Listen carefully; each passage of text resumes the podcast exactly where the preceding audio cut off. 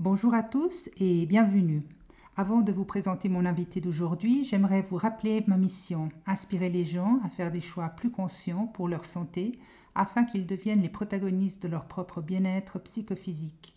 Dans mon podcast, j'invite des experts, des personnes qui m'inspirent ou qui partagent ma passion pour l'optimisation de la santé et le biohacking.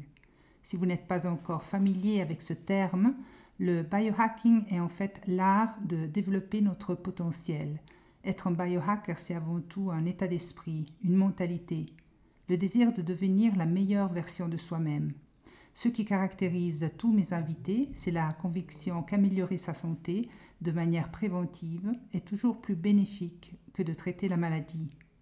De nombreuses maladies pourraient être évitées si les gens commençaient à prendre conscience de leur corps et de son fonctionnement.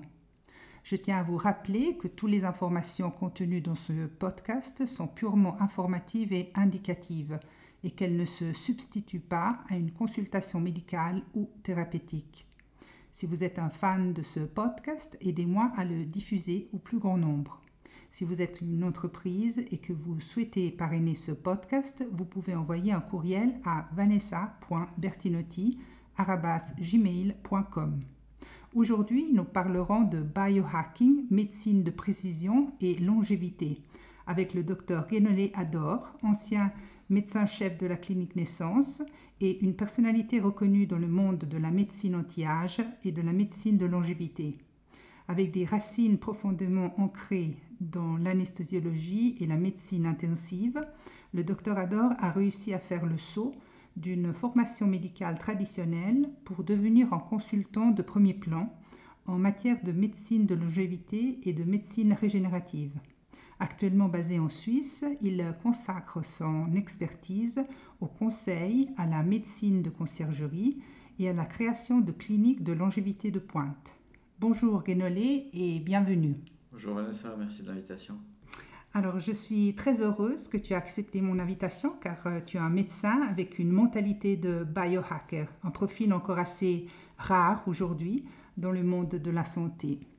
Euh, avant d'entrer dans le vif du sujet, peux-tu nous raconter ton histoire, ton parcours et comment ta mission de médecin a-t-elle évolué au cours des années? Oui, alors bah écoute, euh, je vais commencer peut-être juste par mon parcours médical. Effectivement, je me suis formé dans une médecine traditionnelle avec un grand intérêt pour le, secours, le sauvetage. Donc j'ai commencé euh, à faire du, sauvetage dans les hélicoptères. Euh, et puis l'anesthésie m'a toujours paru quelque chose qui m'intéressait beaucoup, ce côté très technique aussi, avec, avec des, des, drogues que tu utilises, avec un effet très, très rapide que tu vois au niveau des du, patient. C'est fascinant de mettre quelqu'un, de le plonger dans un sommeil hypnotique et puis de le réveiller. Et puis après, j'ai décidé que, j'avais envie de, d'augmenter ma, ma, formation en faisant les, soins attentifs. Mais je pense que rapidement, durant ces années que j'ai passées à l'hôpital, en, étant confronté à la, en fait, à la maladie, je me suis dit, mais est-ce qu'il n'y a pas moyen, par rapport à toutes ces personnes que je voyais vivre plus longtemps, mais, mais malades, est-ce qu'il n'y a pas moyen d'être plus proactif et plus préventif pour en fait améliorer la, qualité de vie des gens. Et puis en fait, je pense que c'est ça qui m'a donné envie de, de, de, m'intéresser plus profondément à la médecine de la longévité anti-âge. Et puis moi-même, personnellement, je pense que ça fait, en fait, depuis que je suis né, que je suis un biohacker, parce que je me suis toujours intéressé à ma propre santé. Mes parents étaient médecins et puis euh, on en discutait assez souvent à la maison. Et, euh, et j'ai toujours aussi aimé la, la performance physique personnelle. Je suis un, je suis un sportif, euh, euh, disons que passionné, euh, totalement amateur, mais passionné. je continue de pratiquer, donc c'est quelque chose qui m'a qui m'a aidé dans, ma, dans ma capacité d'aller plus au, fond de moi-même. Mhm, mhm. Et tu es aussi un homme aux talents et aux intérêts multiples, un aventurier passionné amateur justement de, sport de plein air et aussi de musique. Est-ce que tu as envie aussi de nous raconter un, peu ce côté aventurier? Qu'est-ce que euh, que tu as, voulu faire ou hum, qu'est-ce qui te, euh, te pousse à, comme ça, à, des limites peut-être aussi à la performance? Mm-hmm. je, pense que de, de, toujours, de tout temps, j'étais assez... Euh, euh, énergique, un, enfant avec beaucoup d'énergie et d'envie de, de, création euh, et d'investissement personnel. Euh, j'ai fait, fait le conservatoire de, de, musique classique à Lausanne et puis après aussi l'école de jazz. J'ai toujours beaucoup aimé jouer, jouer de la musique. Moi, je me considère plutôt comme, comme une personne qui a envie de jouer du piano parce que je ne suis vraiment pas un très bon. Enfin, pour moi, je ne considère pas être un très bon pianiste, mais je suis très fan de, jazz, de, musique classique et puis je continue de jouer un petit peu à la maison avec, des amis. Puis pour ce qui est de l'aspect euh, aventurier, c'est vrai que j'ai euh, un grand intérêt pour, euh, toutes les, les expéditions qu'on peut faire euh, dans la nature et puis d'aller dans les recoins reculés du monde. J'ai deux, deux, en fait, on va dire, passions dans l'aventure qui sont la, navigation à la voile et puis le, l'alpinisme et le, ski et la haute montagne. Puis du coup, j'ai, combiné tout ça dans une expédition en 2010 où je suis parti avec, avec deux amis pour en fait faire la, traversée de la Suisse et de la France à vélo, puis ensuite traverser l'Atlantique à, à la, voile avec un voilier qu'on avait préparé, où moi j'étais le skipper. Et puis après, euh, on, a fait, on a gravi le sommet de, de l'Amérique du Sud, donc la Concagua, euh, à, près de 7000 mètres. Et puis avant, j'avais déjà fait une, expédition à, à 7000 mètres au Népal.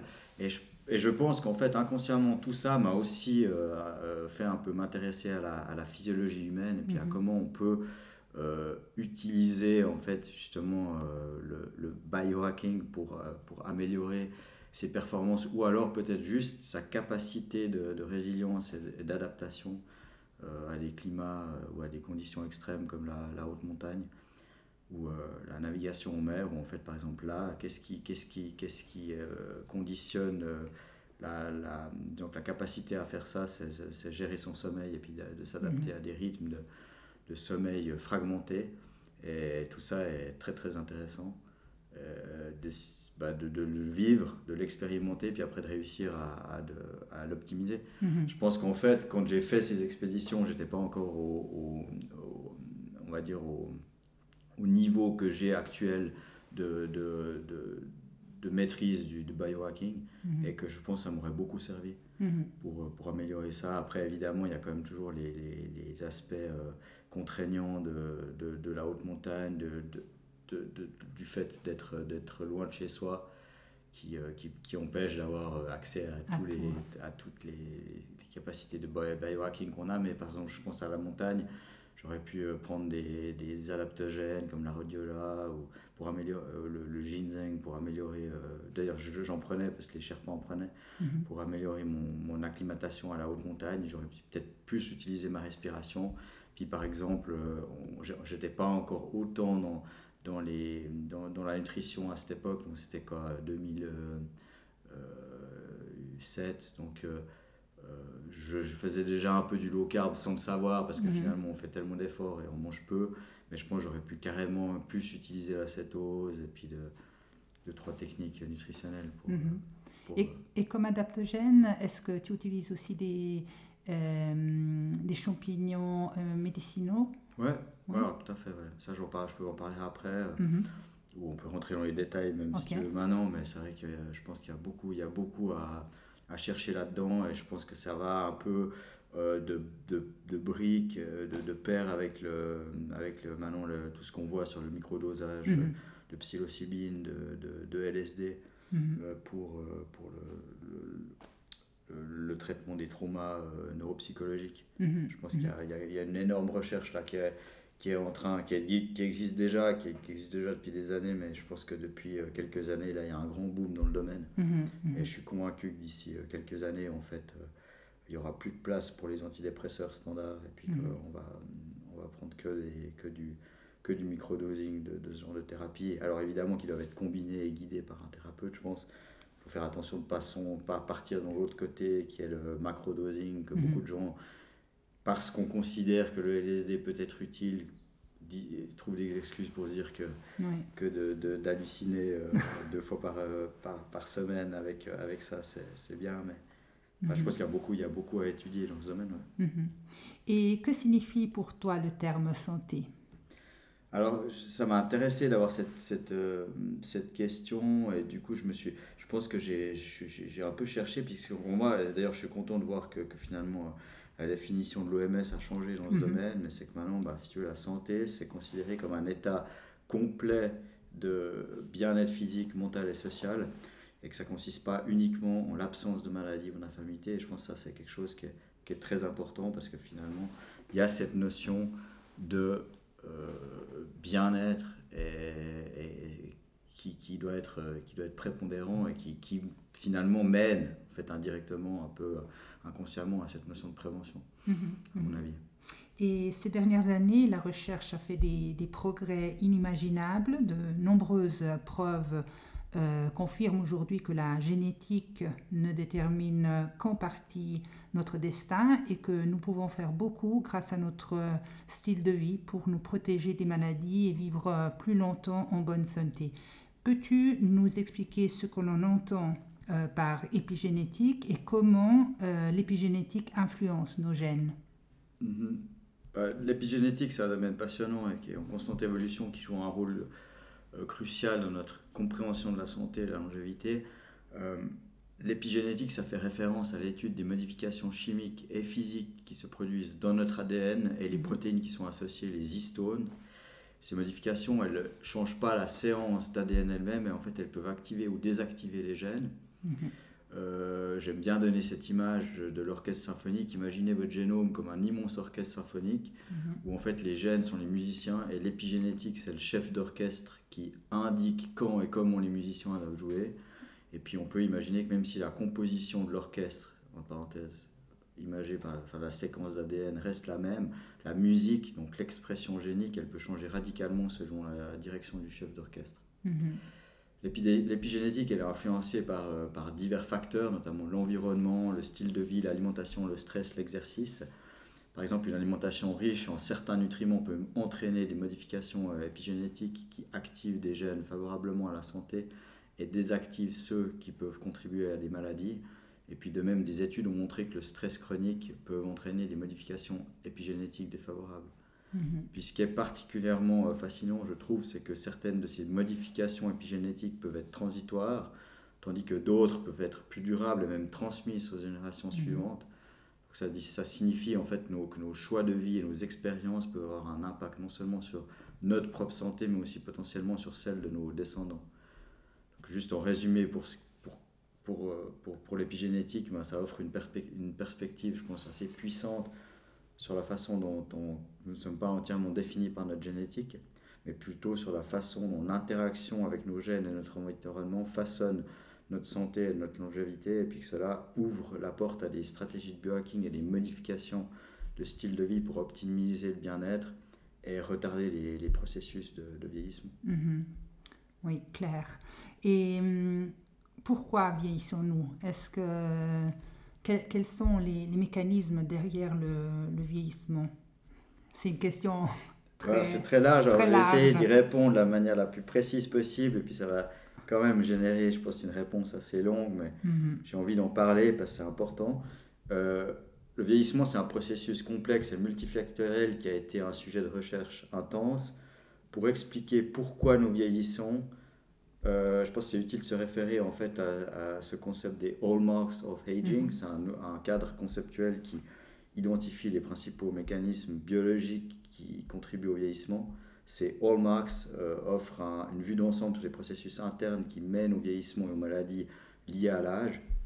Et puis en fait, récemment, il y a une extension à 12 hallmarks of aging qui fournit un cadre encore plus complet pour comprendre le vieillissement alors, je vais essayer d'expliquer euh, chacun de ces marqueurs. Le mhm. premier, c'est l'instabilité génomique.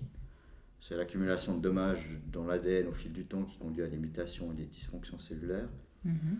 Le deuxième, c'est le raccourcissement des télomères. Les télomères, c'est ces espèces de petites euh, protections, c'est des extrémités des chromosomes qu'on peut comparer comme à un espèce de petit, euh, la, petite capsule plastique qu'on a au bout des lacets, mhm. qui avec le temps, si elle s'abîme, en fait, ça effiloche le lacet, puis après, il est plus utilisable. Mhm. Et ben, c'est un peu, un peu la, même, la même notion, c'est télomères, en fait, ils raccourcissent à chaque division cellulaire, puis ça conduit à la, à la sénescence, ce qui est le vieillissement, ou à la mort cellulaire. Le troisième, c'est les altérations épigénétiques, donc ça, c'est des modifications dans l'expression des gènes sans changer la séquence d'ADN qui influencent directement les aspects du vieillissement.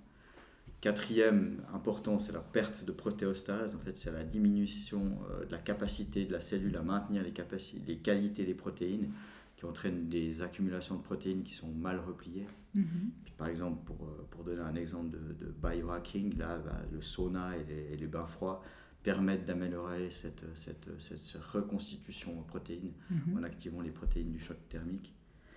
Euh, la cinquième c'est l'autophagie qui est déficient. Donc c'est la réduction de la capacité des cellules à éliminer les composants onomagés ou inutiles, ce qui est crucial pour le maintien de la santé cellulaire. Le sixième, ce serait la sensibilité aux nutriments qui est dérégulée.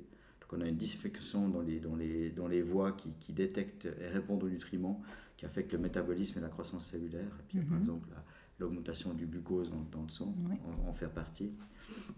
La dysfonction mitochondriale, ça je crois que c'est quelque chose qui est vraiment euh, pour un biohacker essentiel. Mhm. La mitochondrie, donc c'est ces petites organelles qui fournissent notre, euh, notre, notre énergie au quotidien. Et puis la réduction de l'efficacité énergétique, l'augmentation de la production de radicaux libres par ces mitochondries mène au vieillissement euh, cellulaire.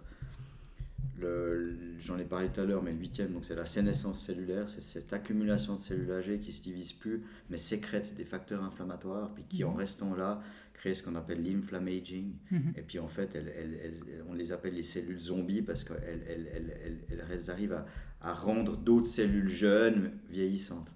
C'est très important à, cibler cette, ces, mhm. ces, ces, cellules sénescentes. Le neuvième serait l'épuisement des cellules souches avec une réduction du nombre de la fonctionnalité de ces cellules souches qui limite la capacité de régénération et de, réparation. En fait, les cellules souches, elles sont, on en a tous, tous, euh, dans notre moelle osseuse, en fait, dans tous les tissus, puis elles sont là en fait pour venir réparer nos, tissus, d'où les, maintenant un intérêt croissant pour, pour les thérapies aux cellules souches. Euh, le dixième, c'est hallmark, ce serait la, la, communication intercellulaire qui est altérée. C'est-à-dire qu'il y a une détérioration de la signalisation entre les cellules mhm. qui, qui, contribue à, à l'inflammation puis aux dysfonctions tissulaires. Et puis, le onzième, c'est l'inflammation chronique, donc tout, tout, récent. On voit que l'augmentation systémique de l'inflammation à, faible niveau elle contribue à, à diverses pathologies liées à l'âge. Et puis enfin la dysbiose, donc c'est le déséquilibre entre les, les, communautés microbiennes, notamment dans l'intestin, qui affecte la santé globale et potentiellement accélère le vieillissement. Donc ensemble, ces 12 marqueurs, ils, offrent, si on veut bien, une vue d'ensemble sur les processus biologiques qui conduisent au vieillissement. Ils soulignent également l'importance d'une approche holistique dans la gestion du vieillissement qui implique des interventions telles que, je pense que déjà basiquement, l'alimentation, l'exercice, la régulation du stress, des stratégies de biohacking qui peuvent euh, optimiser la santé et la longévité, puis après ben, des interventions plus pointues et qui sont euh, en pleine recherche actuellement. Mhm. c'est intéressant tous ces 12 marqueurs que tu as, que tu as cités. Ça m'a ouvert plein de fenêtres, mais on ne peut pas comme ça euh, approfondir là maintenant. Une seule chose, hein, j'ai parlé de télomère avec la professeure Immacolata De Vivo à Harvard, mhm. et je pensais justement, parce qu'elle a écrit un livre euh, qui s'appelle la, la, biologie de la gentillesse, qui a été traduit en plusieurs langues. Et c'est bizarre maintenant d'entendre justement ces grands professeurs de, de grande école de, de, médecine qui commencent à, à parler de, de, style de vie, de télomères, mais comme les, les télomères peuvent euh, améliorer, donc euh, se prolonger, parce mhm. qu'ils peuvent s'adapter justement à des techniques ou des routines aussi que tu nous parleras peut-être. Mhm. Euh, plus tard, mhm. comme la méditation, comme la, la, gentillesse, comme la musique, comme... Euh, ah je, je, pense euh, qu'on est très sensible. En fait, ce qui est impressionnant, c'est de voir à quel point notre, on est impacté par, par, par nos humeurs, mhm. par quelqu'un qui est positif, qui est gai, qui va même le rire. Le rire va augmenter, va diminuer ton stress, va améliorer justement cette, cette capacité de régénération cellulaire. C'est un truc. Mm. c'est assez extraordinaire de voir que, de nouveau, il y a plein de, plein de gens qui pensent que dans la science, que c'est un peu wou de parler de connexion entre, mm. entre le cerveau et les organes. Et qu'il y a, comme, par exemple, quand on parle de cohérence cardiaque, c'est le, même, le même reflet, c'est de réussir à aller, euh, aller euh, rendre en cohérence des organes, mais même entre deux personnes. Quand tu es face à quelqu'un que tu n'apprécies pas, des fois, c'est même des signaux euh, qui sont euh, subconscients, mais, qui, mais qu'en fait, auxquels tu vas, tu vas réagir en augmentant ta fréquence mhm. cardiaque ou en ayant des. des euh, c'est, assez fascinant de voir comment on est, je pense qu'on n'a encore pas tout compris la manière dont on, Mhm. interagit avec notre environnement. Oui. Un des, peut-être une des clés, c'est aussi le- la stimulation du nerf vague. Peut-être Mhm. après, tu vas en parler euh, en parlant peut-être de, de stress, parce que justement, en, en stimulant ce nerf vague qui nous parcourt, parcourt tout le, le corps, Mhm. on va justement, en chantant, on le stimule aussi, en, en faisant des... Le humming, là. Voilà. je fais ça le matin souvent en Ah. méditant. Et, mais hum, oui, c'est très, très intéressant comme tu as posé la, la, la, la réponse à cette question parce que justement tu as, étayé, je ne sais pas si c'est juste comme, comme mot, euh, ces 12 marqueurs qui fait- font aussi comprendre pourquoi le biohacking euh, se focalise sur Mhm. certaines routines et sur certaines stratégies. Exactement, je pense qu'en fait, si, si ça paraît un peu réducteur, mais j'ai juste basiquement euh, parlé du vieillissement vraiment au niveau cellulaire, Mhm. mais finalement, c'est là qu'on doit, on doit taper, et qu'en fait, c'est qu'il y a réellement, réellement une interaction entre ce qu'on fait et l- des résultats cellulaires, c'est ce qu'on vise en Mhm. fait. C'est ça que les gens doivent comprendre. Oui, C'est cette, cette- cette liaison qu'il y a entre, ouais, Mhm. entre tout. Et est-ce que nous pouvons ralentir l'horloge du vieillissement ou euh, la faire reculer de plusieurs dizaines d'années? Il y a un livre euh, extraordinaire de euh, David Sinclair Mhm. qui est apparu en 2019. Mhm. euh, qui a un peu euh, choqué la communauté scientifique, mais ouais. là, ils sont en train de, comme ça, confirmer ce qu'il a un peu euh, envisagé.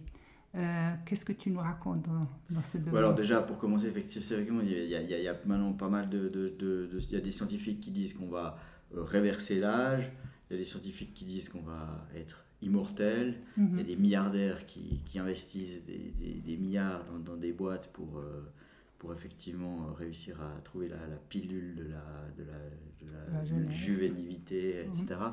Mais je pense que euh, la question de savoir si on peut ralentir, inverser l'horloge du vieillissement, euh, bah, disons que c'est à la pointe maintenant de la recherche, la longévité, mais je pense qu'actuellement, bien qu'on soit encore en mesure de faire reculer le vieillissement de plusieurs années, dizaines d'années, ce n'est pas encore le cas à mon avis.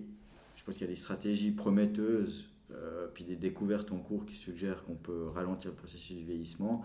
Moi, je pense déjà, commençons par la base. Euh, Les Mhm. interventions en matière de style de vie, un mode de vie sain qui comprend une alimentation équilibrée, l'exercice régulier, une gestion du stress, suffisamment de sommeil et puis éviter des toxines comme le tabac et l'alcool, ben, ça a été démontré pour ralentir certains aspects du vieillissement. Mhm. Après, je pense qu'il y a des thérapies euh, anti-âge euh, qui vont, qui sont, il y a de la recherche réellement en, en cours dans ce domaine pour aller cibler ben, les mécanismes sous-jacents du vieillissement Mhm. dont on vient parler. Euh, par exemple, il y a des médicaments sénolytiques. Vous avez entendu parler de- de- des sénolytiques des- comme la fisétine, le- la Mhm. quercétine, le dazaptibib, qui sont maintenant clairement des, des- des substances qu'on peut prendre. Moi, je prends un sénolytique toutes les, euh, tous les mois, en fait, pour, euh, parce que c'est ce qu'on appelle une thérapie où tu fais du hit and run, ça veut dire que tu, tu tapes fort avec des hautes doses de sénolytique, puis ensuite tu t'en vas pour justement laisser l'organisme régénérer les nouvelles cellules. C'est une thérapie qui est, qui est, enfin, c'est, c'est un, un mécanisme qui existe maintenant. Euh, alors, il n'y a pas suffisamment encore de recherche, mais il y a des petits groupes, des, petits, de- des petites études qui sont faites par des, Mhm. par des compagnies qui auraient fabriqué des suppléments qui, qui montent des essais. Donc ça, ça, je pense, c'est déjà, euh, c'est déjà quelque chose qui va, qui va clairement arriver d'ici quelques années, euh, qui, qui, qui est déjà là. Après, il y a la manipulation génétique et cellulaire. Je pense qu'en en termes d'avancée génétique, on a, il y a, y y certaines choses qui sont faites, comme l'édition de, de la thérapie d'édition de gènes Mhm. ou des thérapies cellulaires. Je pense que là, on est encore en- au début de, de quelque chose qu'on n'est pas tout à fait. On n'a pas encore suffisamment de recul, à mon avis, Mhm. pour savoir exactement comment on- ça va agir à long terme sur le vieillissement. Mais c'est déjà utilisé pour traiter certaines pathologies actuellement. Mhm. Je pense qu'il y a- y a beaucoup là-dedans. Puis après, ben, il y a des suppléments et des médicaments. Tu as dû entendre parler de la metformine, de la rapamycine, du, Mhm. du NMN, le nicotinamide mononucléotide. Il y a l'alpha-cycloglutarate, le N-acétylcystéine combiné à la glycine qui sont étudiés maintenant pour le- les effets potentiels sur, le, sur l'extension de la durée de vie et l'amélioration de la santé en vieillissant. Puis moi, euh, bah, je, les prends avec ce postulat de dire que je lis suffisamment de choses qui m'encouragent dans ce domaine sur de la recherche animale ou sur des petits groupes humains, et puis que je pars du principe que je ne veux pas attendre de voir des études suffisamment fortes avec des valeurs qui dans 20 ans, donc j'aurais passé 60 ans, seront valables, et puis j'aurais, on le guillemets, raté le train. Mhm. C'est un, un, pari, et je pense que mhm. chacun doit être libre par rapport à ça, de faire ses choix, et puis d'avoir de, de, son libre arbitre, de dire ça je le fais, ou ça j'ai l'impression que c'est pas encore suffisamment euh, abouti. Mhm. Je pense que, on va pas rentrer dans, le, dans ce débat-là, mais euh, chacun a dû avoir un, guillemets, un libre arbitre par rapport à la vaccination ou pas. Et puis... Euh, Mhm. Euh, et puis, bah, je pense qu'il y a aussi des recherches qui sont faites sur des espèces qui ont une longue durée de vie. Il y a des animaux qui ont, une durée de vie, euh, une longévité exceptionnelle. Et je pense que ça, c'est des indices sur les mécanismes qui pourraient permettre de, prolonger la, santé. Puis après, bah, il y a tout ce qui est biohacking, approche personnalisée, en utilisant des données de santé détaillées, des analyses génomiques ou des biomarqueurs qui permettraient de, qui permettent d'affiner des stratégies de biohacking précises pour optimiser la santé d'un point de vue individuel et potentiellement ralentir le, vieillissement. Mhm, mhm.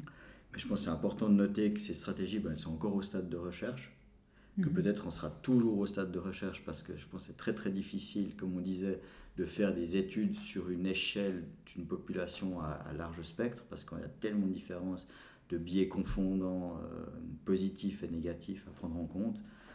Et puis que les interventions réellement dites pour renverser l'âge de manière significative, c'est pas encore une, une, une, réalité absolue. Mhm. Il y a les cellules souches, il y, a, à mon avis un, un énorme euh, enjeu et, quelque chose qui va, qui va arriver très rapidement, c'est les exosomes, mhm. qui sont ces espèces de, de nano-mRNA euh, qui sont sécrétés par les cellules souches, qui elles vont agir ensuite sur ton propre organisme. Et ça, je suis convaincu qu'il y, y a, beaucoup d'espoir dans ce domaine. Mhm. Mais ça reste des thérapies pour l'instant très très chères, des protocoles qui sont quand même relativement complexes.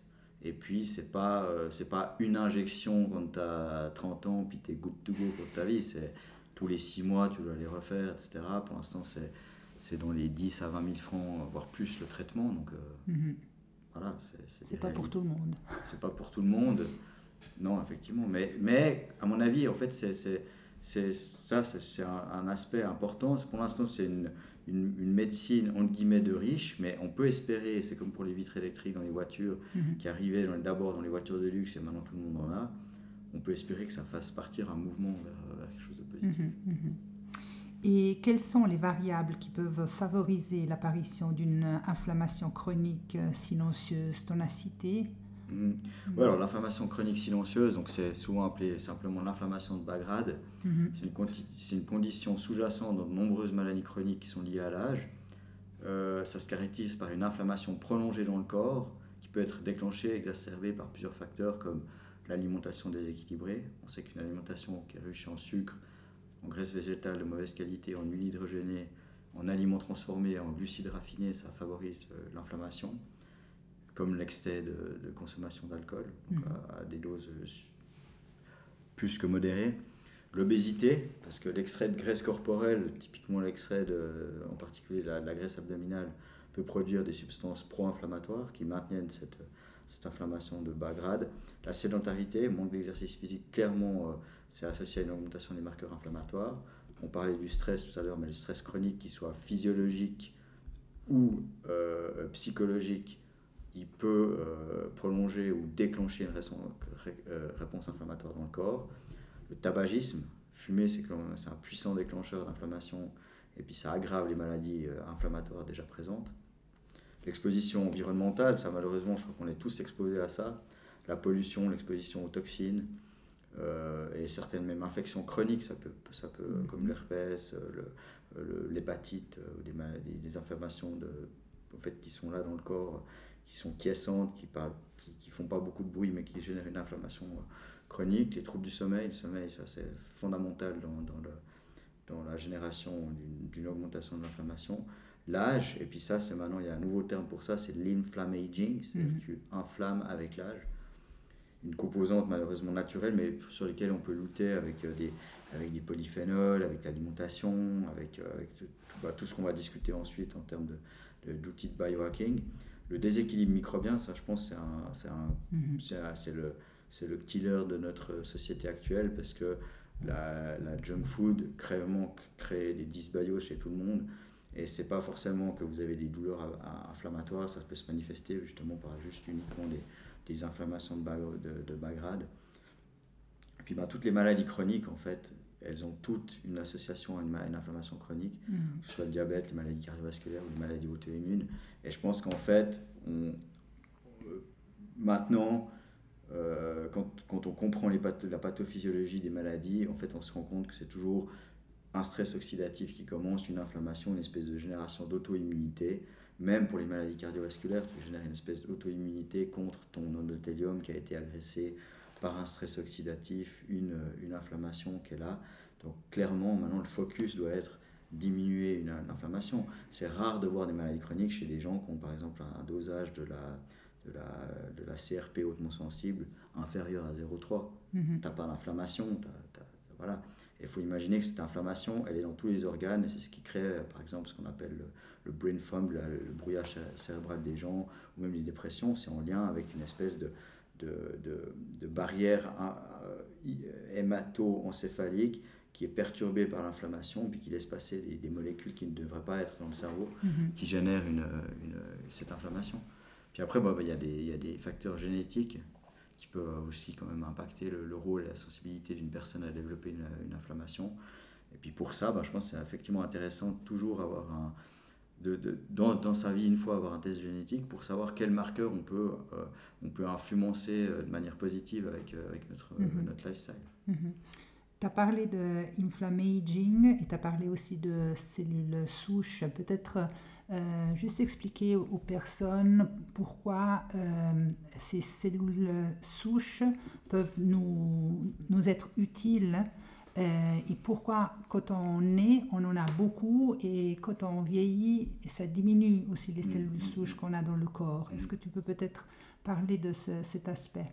Voilà, Je vais essayer de pas être, euh, enfin, de rester, euh, de vulgariser. en fait, les cellules souches sont à l'origine, si vous voulez, une cellule souche, elle n'est pas différenciée. Mm-hmm. Alors moins elle est différenciée, plus elle peut donner tous les tissus dans l'organisme. Mhm. Donc il faut comprendre que quand on est, ben, on est, il y a un ovule, un spermatozoïde, en fait il y a deux cellules qui se mettent ensemble, qui ensuite se développent, euh, qui créent un blastocyste, un morula, une espèce de, de, d'amas de cellules. Et puis ensuite, il faut imaginer que c'est quand même miraculeux, mais cet amas de cellules arrive à se différencier en un tissu euh, neuroderme, en un tissu ectoderme pour la peau, en un tissu mésoderme qui va générer euh, d'autres tissus, l'intestin, etc. Et puis il faut après imaginer qu'avec l'âge, ben, ces cellules très très peu différenciées diminuent.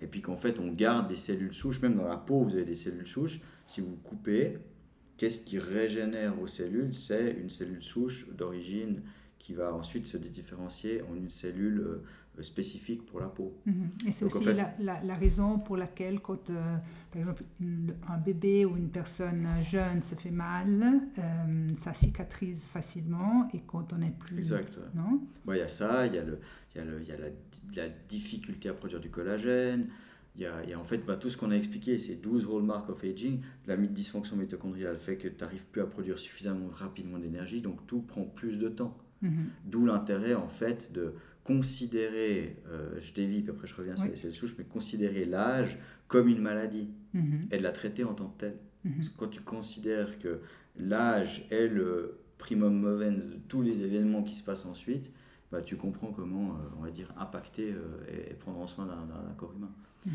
Pour revenir à ces cellules souches, alors effectivement, on a un appauvrissement de nos propres cellules souches, donc c'est de plus en plus dur de, de les stimuler.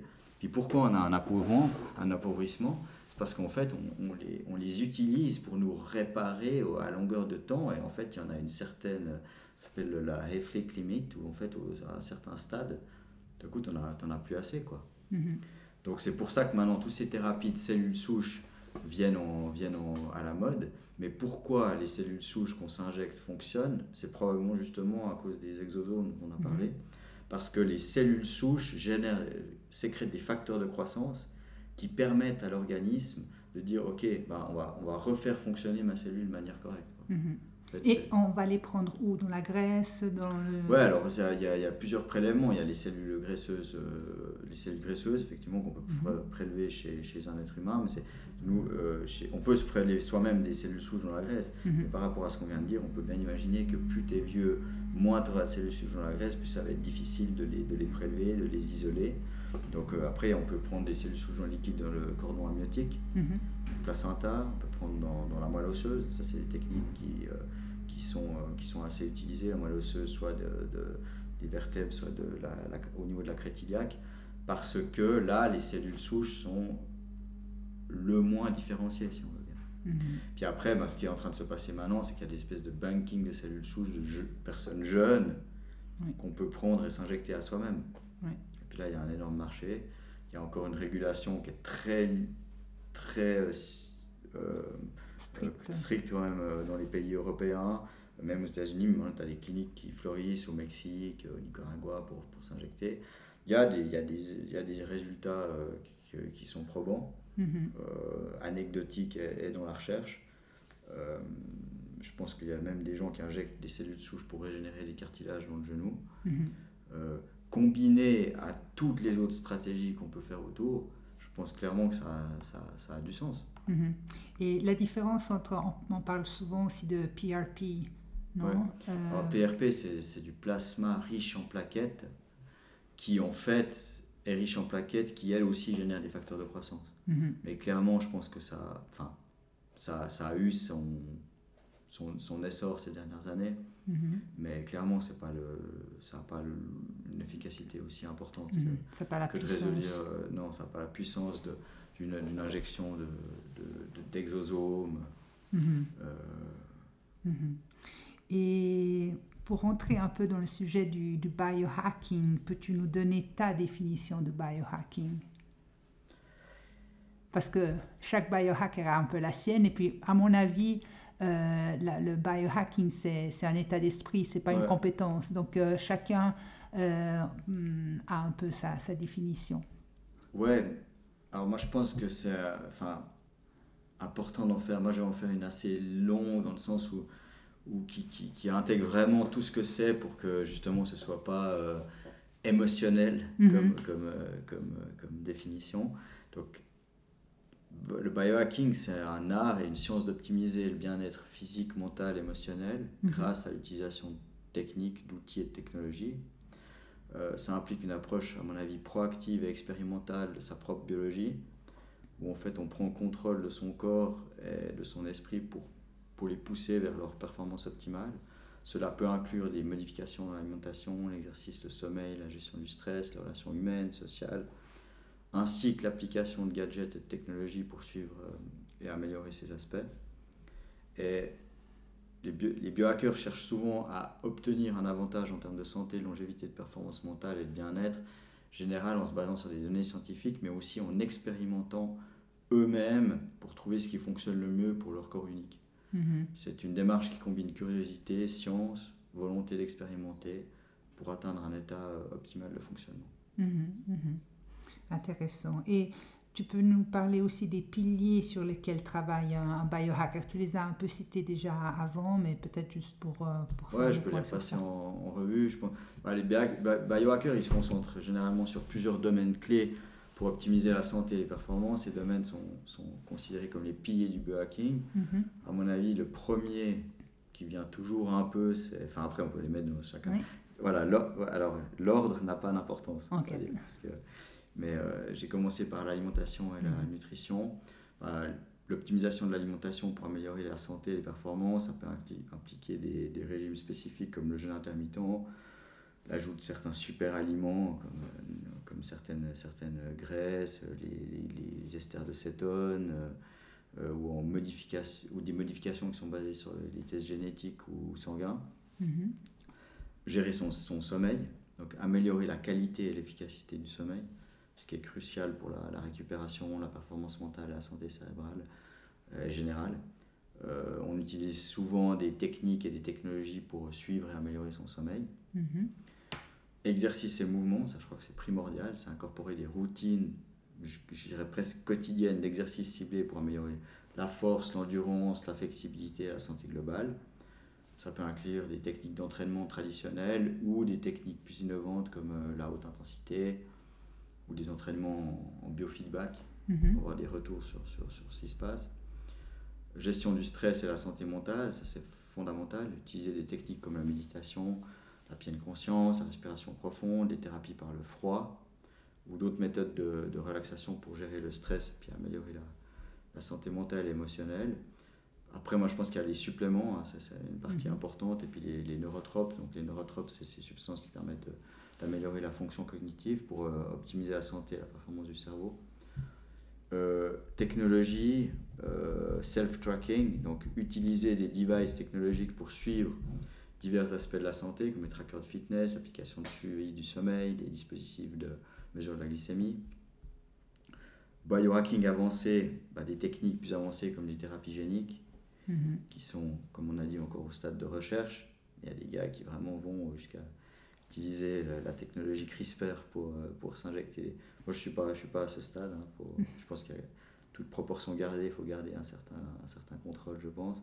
Mais la cryothérapie, l'hyperbarie, donc l'oxygène hyperbare, ou différents euh, dispositifs médicaux expérimentaux, l'environnement et le mode de vie, donc euh, ça c'est important. Améliorer l'environnement personnel pour favoriser la meilleure santé, ça peut inclure réduction de l'exposition aux toxines, création d'un espace de vie, de travail optimal, utilisation de la luminothérapie, filtrer son eau, etc. Enfin, on peut rentrer dans les détails, mais même euh, bloquer les ondes Wi-Fi à la maison.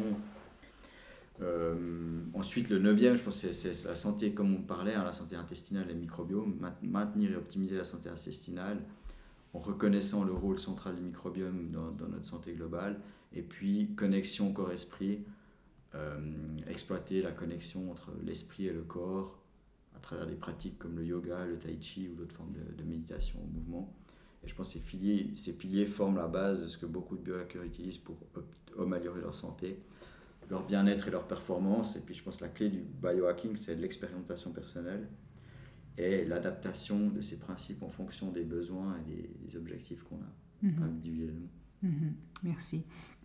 Et souvent, euh, justement, les, les biohackers euh, ou le biohacker est perçu comme une personne euh, anormale qui est obsédée par la technologie. On voit justement aussi les images des médias qui fo- si- se focalisent justement sur la, sur la technologie, mais peu de personnes savent qu'un biohacker met au cœur de ses stratégies la, la nature et des pratiques ancestrales que nous, humains, avons pratiquées pendant des, des millions d'années. Qu'est-ce que tu peux nous raconter à ce sujet? Ouais, alors ta remarque est tout à fait pertinente. Et puis ce qui est marrant, c'est que moi, je, je suis assez euh, back to the roots. Mhm. je- J'utilise beaucoup de ce que tu viens de dire comme pratique ancestrale. Le biohacking, il est souvent associé à l'utilisation de technologies de pointe et d'approches futuristes, mais en fait, une part significative de cette pratique, elle implique en réalité un retour aux fondamentaux naturels Mhm. et aux pratiques ancestrales. Euh, bah, par exemple, alimentation naturelle et ancestrale. Beaucoup de biohackers adoptent des régimes qui sont alimentaires inspirés des, des habitudes ancestrales, comme le régime paléo. Je ne Mhm. dis pas qu'il faut être paléo, j'ai mes, mes commentaires là-dessus, mais qui se contrôlent, qui, disons, en tout cas, se concentrent sur les aliments de nos, nos ancêtres, euh, que chasseurs-cueilleurs qu'ils auraient mangé, ou le régime cétogène, l'approche basée sur la consommation élevée de graisse et faible en glucides Mhm. ce que j'ai plutôt tendance à pratiquer par exemple, Euh, le jeûne intermittent que je, que, que je pratique. Euh, là, on peut rentrer dans les détails de longueur, etc. volontiers, mais juste, c'est vrai que c'est pratiqué depuis des millénaires pour ses bénéfices spirituels et physiques. Le jeûne intermittent, c'est aujourd'hui populaire parmi les biohackers pour ses effets sur la longévité, euh, l'amélioration du métabolisme et puis la santé cérébrale. Euh, une autre notion, c'est la méditation et la pleine conscience. Ces pratiques millénaires sont largement adoptées dans le biohacking pour leurs effets bénéfiques sur le stress, la santé mentale et la clarté d'esprit. L'exposition à la nature, ça je pense c'est un fondamental que beaucoup de gens oublient. Quand on regarde les Américains, ils ont une moyenne de à peu près euh, plus de 90-95% du temps qui passe à l'intérieur, donc du temps qui ne sont pas en train de dormir, c'est juste énorme. Parce qu'on sait que passer du temps dans la nature, pratiquer par exemple la marche en forêt ou la baignade dans l'eau froide, c'est des pratiques ancestrales qui sont réintégrées pour leur bienfait avéré sur la santé physique et mentale par les biohackers. On, parlait, on a parlé un petit peu des thérapies par le froid et le chaud, donc euh, utilisation de sauna, de bains chauds, de thérapie par le froid, les douches froides, les bains froids. C'est des techniques anciennes réutilisées pour améliorer la circulation, renforcer le système immunitaire, augmenter la résilience, donc la capacité de gestion du stress. Euh, on parlait de, de l'exercice, ben voilà, mouvement exercice naturel. Euh, plutôt que d'aller s'entraîner dans une gym moderne, il y a beaucoup de biohackers, euh, moi intégrés, qui, qui font des, des, mouvements naturels ou fonctionnels, comme il faut courir pieds nus, du yoga dehors, des exercices avec calisthénique, avec les poids corporels, des tractions. Mhm. ça, il n'y a pas forcément besoin d'aller dans une gym pour s'entraîner. Marcher, ou prendre toutes les 45. Moi, je faisais ça quand je travaillais au soins intensifs. Euh, comme j'avais des, des, des, journées de garde qui duraient 14 euh, heures, euh, ben, je savais que j'avais pas le temps d'aller m'entraîner. Tous les 45 minutes, j'allais faire 50 burpees et puis, hmm. et puis 40 pompes. Ben, ça avait le bénéfice de, de maintenir mon métabolisme élevé pour la journée, de me maintenir concentré, de me faire relâcher le stress, et puis de ne pas sombrer dans la sédentarité mais ça, c'est ce qu'on appelle du. Exactement, c'est du hacking de l'exercice.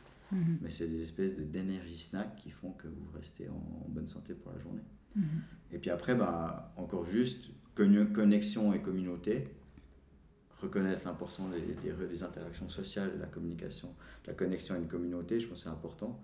C'est un aspect fondamental de la vie humaine depuis des siècles et je pense qu'on a tendance à l'oublier avec, avec beaucoup trop de, de réseaux sociaux, de, d'isolation par les, par les différentes pandémies qu'on traverse. Donc euh, ça, ça, ça, a aussi un rôle sur, le, sur, sur, la santé. Et les biohackers sont conscients de ça en créant des communautés de biohackers, de, mhm. des podcasts, ça, ça, va dans ce sens. Quoi. Et puis euh, enfin, la, je pense la pratique de la respiration. Nombre de gens qui ne savent pas respirer, c'est assez effarant. Euh, et les, les, respirations ancestrales, le pranayama dans le yoga, pour, pour, pour améliorer la respiration réduire le stress, optimiser les performances physiques, ou tout simplement en fait, ça, apprendre à, respirer par le nez et profondément avec le ventre plutôt que superficiellement par la bouche et avec le haut de la cage thoracique. Mm-hmm. Et ça, c'est gratuit et en fait, c'est du one-on-one que, que je pense beaucoup de gens ne, ne sont pas conscients de l'importance que ça peut avoir sur la santé et, qui simplement ils ne le pratiquent pas en fait. Mm-hmm. Oui, c'est connaître surtout euh, comment fonctionne notre corps parce que moi aussi j'avais des, mm, j'ai compris euh, en traversant ce, parcours de biohacker que j'avais, je, je, respirais avec la bouche, donc c'était une habitude chronique que j'avais mhm. prise depuis que j'étais petite. Et donc la nuit, là, je suis en train toujours de utiliser des techniques pour respirer justement mhm. par, par le nez. Et, mhm. et la respiration, justement, a des bénéfices euh, soit sur la performance, mais aussi sur la concentration, sur la mémoire, sur... Euh, euh, même tout bêtement sur la pression. Oui. Toi, quand tu respires par le nez, tu, tu libères du, du, nitrite oxyde qui est un vasodilatateur, mhm. ce qui n'est pas le cas quand tu respires par la bouche. Puis l'autre chose, c'est qu'en respirant de manière profonde et lente, tu permets ce qu'on appelle une tolérance au CO2 qui s'accumule dans le sang et puis par un effet qui s'appelle l'effet Bohr, l'effet Aldan, tu vas libérer mm. plus d'oxygène en périphérie, donc tu, tu oxygénises, euh, tu oxygènes mieux tes tissus. Et le CO2 lui-même est un vasodilatateur. Mm-hmm, mm-hmm. Et oui, on le voit aussi en mesurant justement pendant la nuit les, les cycles de, de, de sommeil.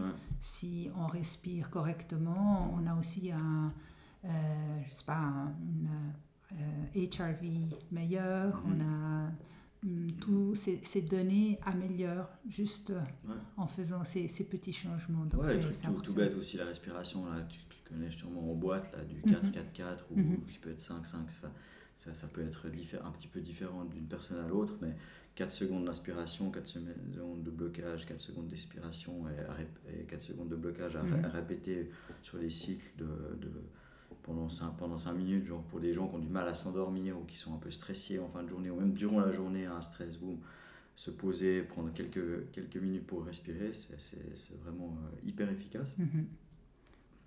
Je pense qu'en fait, on sous-estime l'impact des, mécanismes physiologiques qui sont impliqués par, euh, par, par l'organisme. Notre organisme, il est puissant mm-hmm. en termes de gestion de la récupération, de la régénération, de la réparation. Euh, et en fait, on va toujours essayer de chercher des raccourcis ou des substituts de, de en prenant des substances qui vont targeter qu'un effet euh, euh, ou même bloquer des récepteurs qui vont avoir ensuite des effets négatifs. Mhm. Si on prend l'exercice physique en lui-même, lui, il génère des milliers d'activations de gènes et on essaye maintenant de, de, de, créer des, des, pilules, des exercices mémétiques. Mhm. Mais ils vont jamais, ils vont peut-être mimer une partie de ce que fait l'exercice, mais jamais tous les effets. Mhm. Et, je sais pas, je sais pas, je trouve que je, réponds toujours à ça, à, quelqu'un, me dire, mais comment tu te sens après avoir couru, gentiment au bord du lac, et quand il faisait beau, tu rentres, tu as tout ton organisme qui est, qui est bien. Mhm. Tu prends une pilule, tu n'as jamais cet effet-là.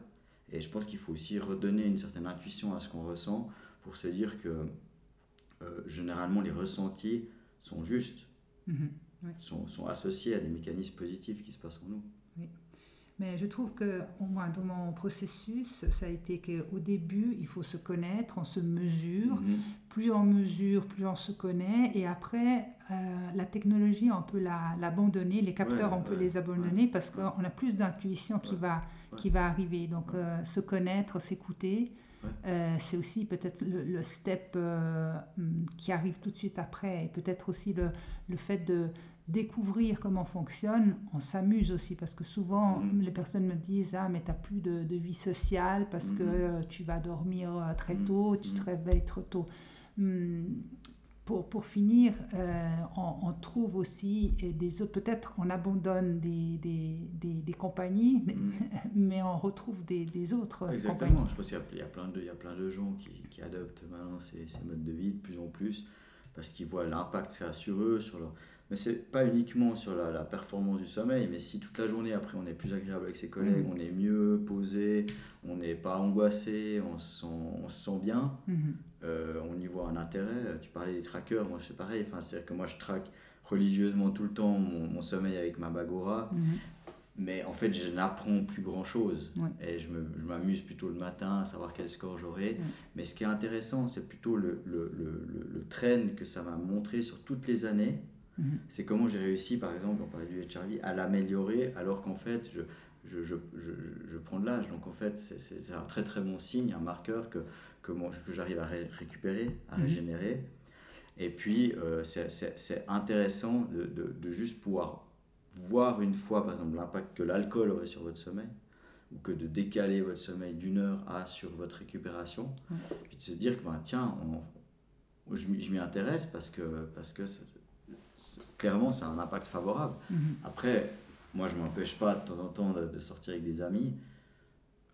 il ne faut pas non plus se bloquer totalement, mhm. mais c'est clair qu'on sait très bien que moi, je me couche tous les soirs à 10h. Si je me couche à 1h du matin, euh, je vais te réveiller le lendemain à la même heure. Je vais mhm. avoir perdu 3 heures de sommeil profond.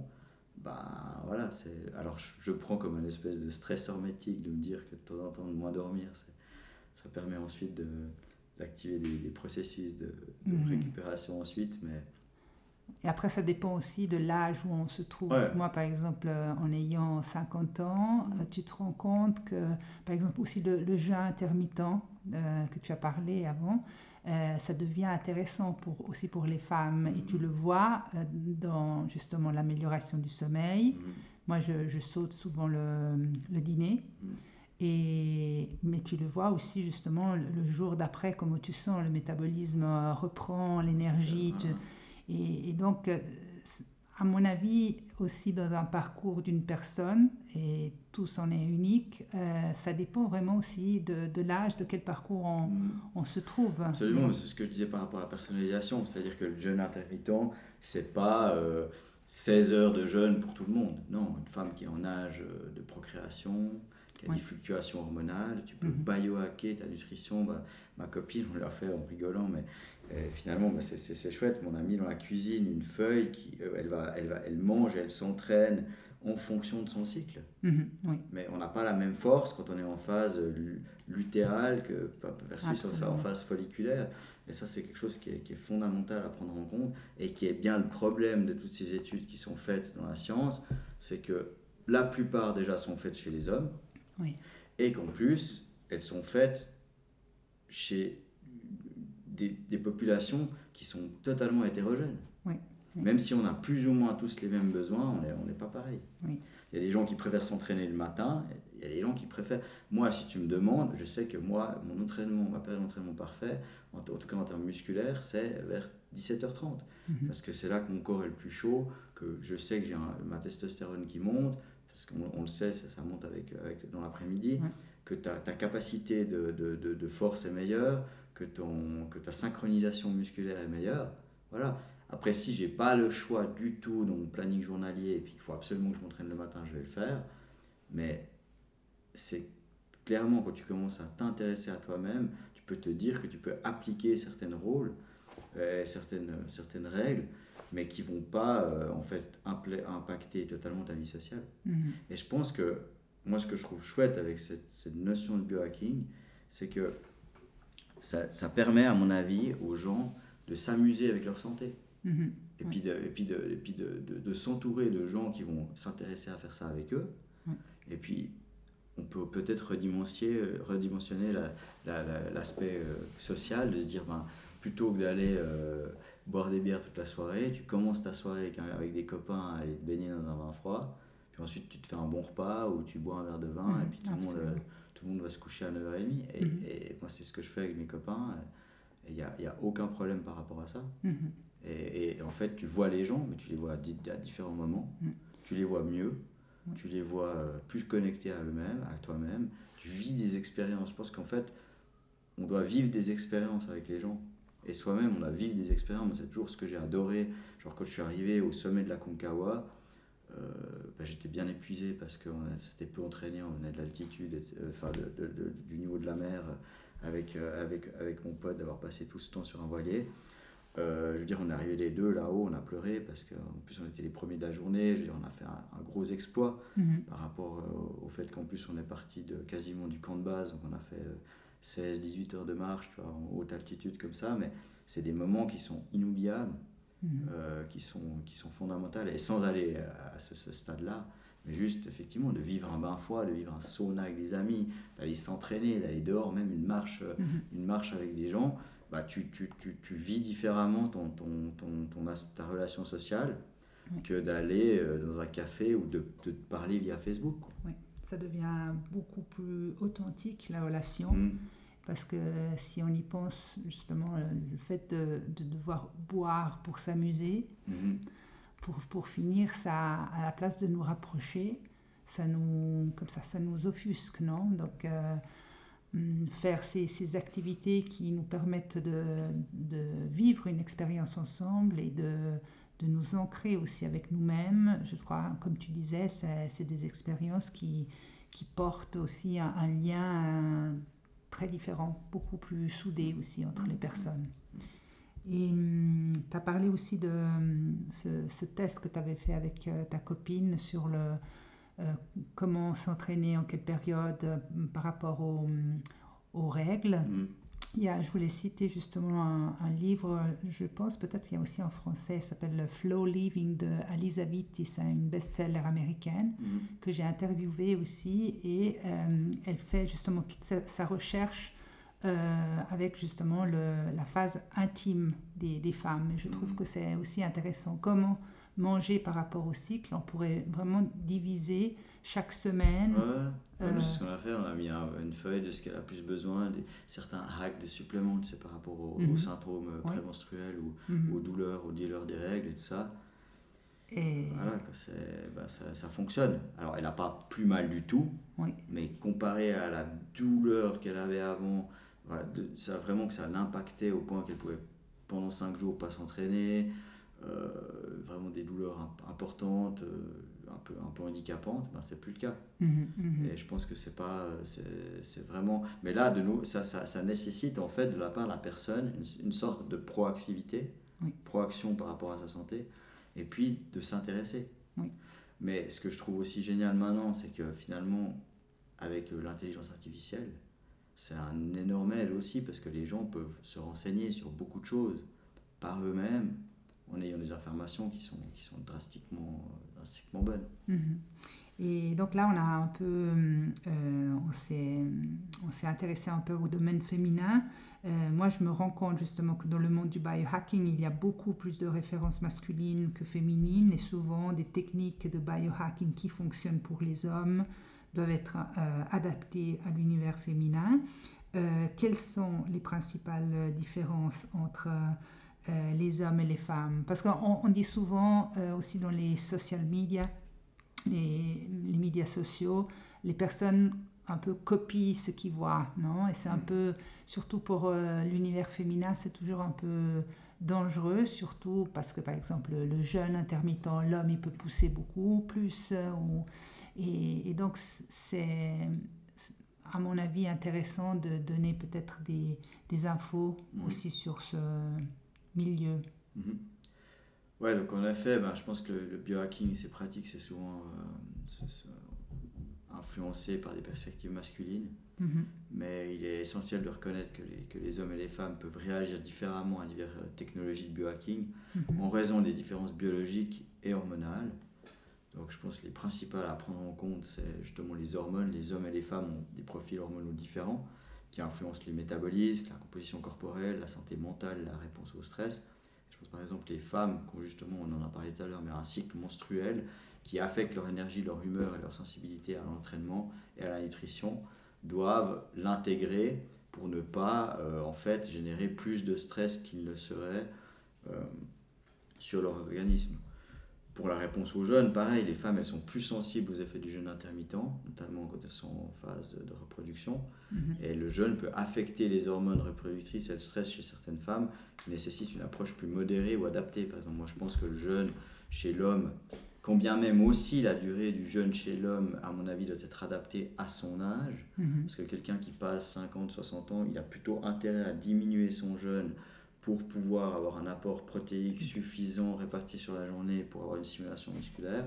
Mais sans entrer dans les détails, je pense que une femme devrait plutôt se limiter à un jeûne de 10 à 12 heures sur une journée, Mhm. euh, qui peut aussi être en fait euh, peut-être prolongé dans cette certaine partie du dans certaines parties du, de- du cycle. Mhm. Puis pour la nutrition, pareil. Euh, les, les besoins nutritionnels, ils varient en fonction du sexe, notamment en ce qui concerne les minéraux, comme le fer ou certains micronutriments. Et je pense que les phases du cycle menstruel aussi sont, influ- sont, sont- peuvent influencer les besoins nutritionnels et le métabolisme. Puis après, ben, encore la santé émotionnelle et la santé mentale, les fluctuations hormonales impactent ton émotion. Mhm. Et je pense qu'une femme qui a tout à coup des émotions, de, de, de- des non-vie de sucre, je pense qu'elle a plutôt intérêt de se trouver, de se dire ok, bah, je vais manger un carré de chocolat noir, euh, euh, 90% pour, pour se faire du bien, plutôt que de se faire des privations euh, totales qui en plus ensuite peuvent mener à d'autres euh, à, à d'autres excès ou à une augmentation du stress. Puis après, ben, sans rentrer dans les détails, mais il y a certaines maladies que certains, euh, certaines femmes ou hommes ont- sont plus prédisposés, donc ils sont plus prédisposés à développer des maladies euh, cardiaques à un plus jeune âge, alors que les femmes ont plus de risques de maladies auto-immunes. Mhm. Donc on va aussi peut-être adapter la diète en fonction. C'est-à-dire une diète plus métabolique friendly pour l'homme et plus auto-immune friendly, c'est-à-dire vraiment euh, Mhm. un peu euh, anti-auto-immune diet Mhm. pour, euh, pour, pour les femmes. Puis après, bah, le métabolisme n'est pas non plus le même, en sachant que le métabolisme des basal des femmes est plus bas, que euh, la répartition des graisses n'est pas la même. Et ça, je pense que c'est important aussi d'avoir comme notion par rapport à l'image qu'on a de son propre corps. Parce que si les femmes s'identifient à un mec influenceur sur Instagram qui a 4% de masse graisseuse, qui en plus lui-même est déjà malsain par rapport à, au, au- au- à- on va dire au, au quota normal d'un homme, ça peut créer des déviances alimentaires et sociales qui sont importantes. Mhm. Donc je pense que c'est effectivement important d'avoir des, des, des, des garde-fous euh, pour pas partir dans les extrêmes. Mhm, mhm. Intéressant. Et à quel moment la technologie entre-elle euh, dans le processus d'un biohacker et à quel but justement?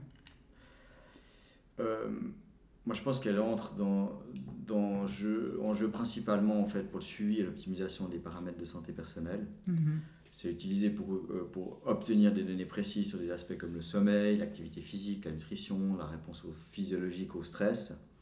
Et puis l'objectif, l'objectif, à mon avis, c'est de pouvoir permettre une approche personnalisée et basée sur des données pour améliorer la santé, la longévité et puis les performances globales. mhm, Et je pense que là, euh, l'intelligence artificielle avec le machine learning, ça risque bien d'être game changer pour euh, les différents euh, euh, biohackers que nous sommes, parce que si tu imagines que tu pourrais intégrer des, millions de données qu'un cerveau humain prendrait des années à analyser, il y a clairement quelque chose à aller, chercher là-dedans, parce qu'après, on peut imaginer que tu as une, app de suivi personnel où tu as ton feed news quotidien, de savoir comment, tu dois, comment tu dois te diriger, euh, comment tu dois redresser le tir.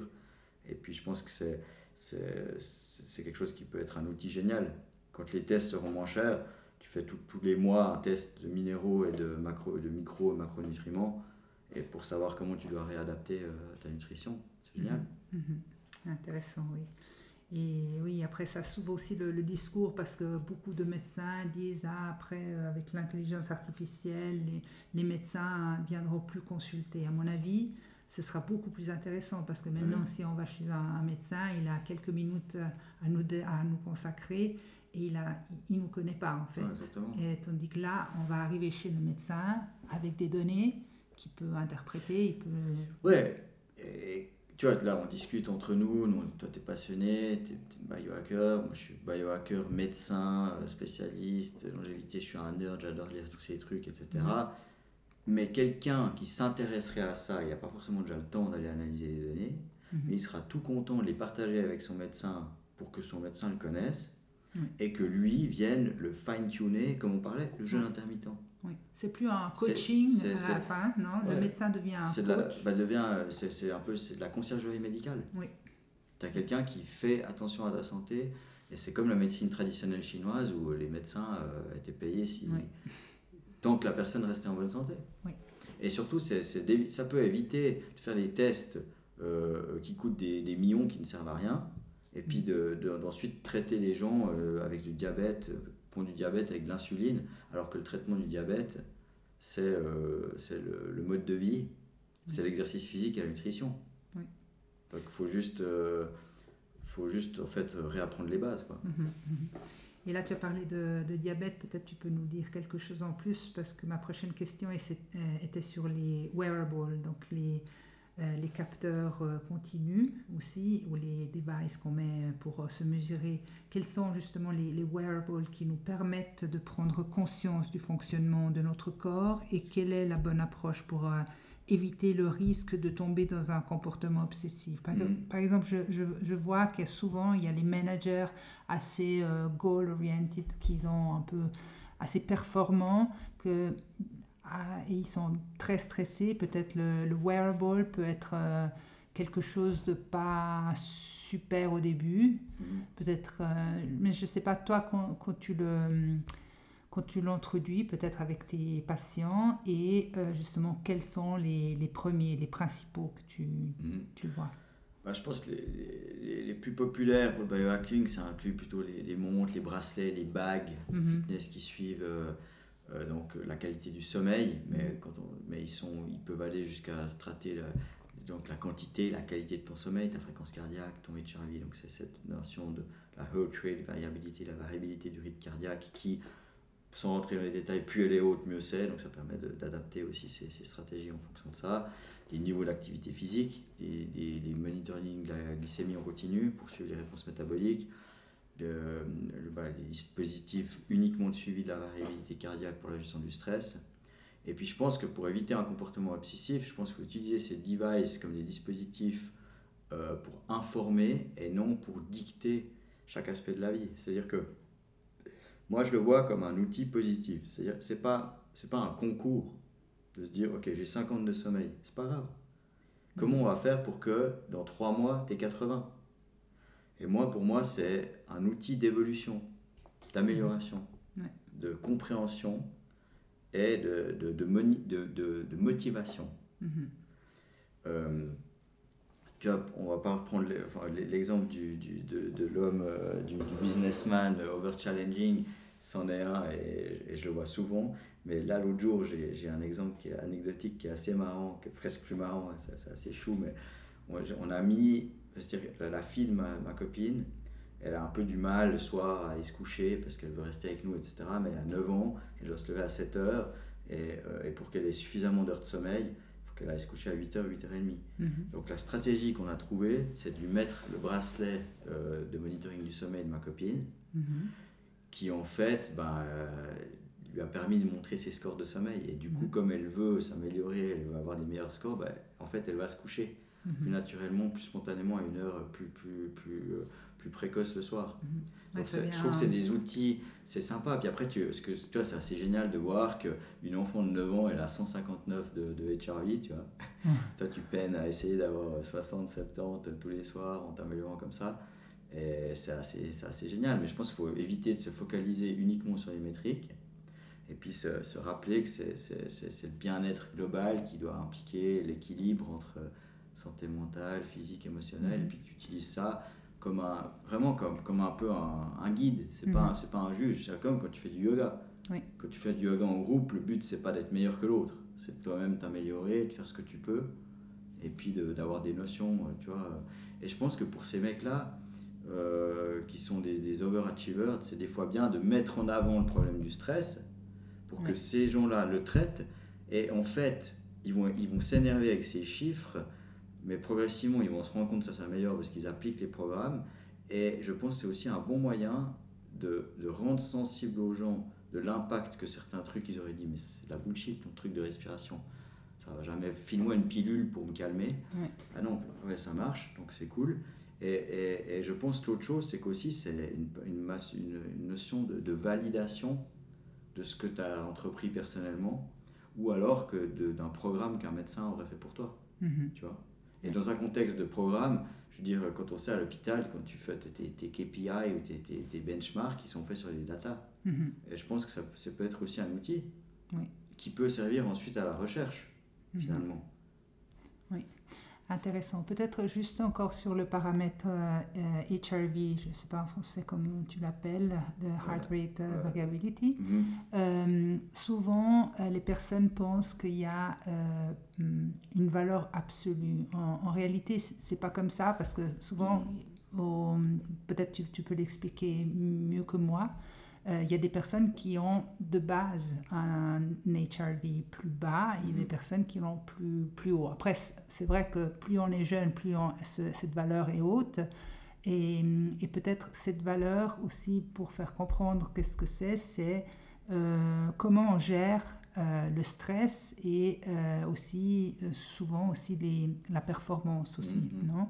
Ouais. Euh, Voilà, je vais essayer d'expliquer. euh, alors, c'est la variabilité du rythme cardiaque. mhm. Alors, je prends l'exemple d'un métronome qui bat à 60 par, euh, par minute, donc ça veut dire toutes les secondes, le métronome il va taper.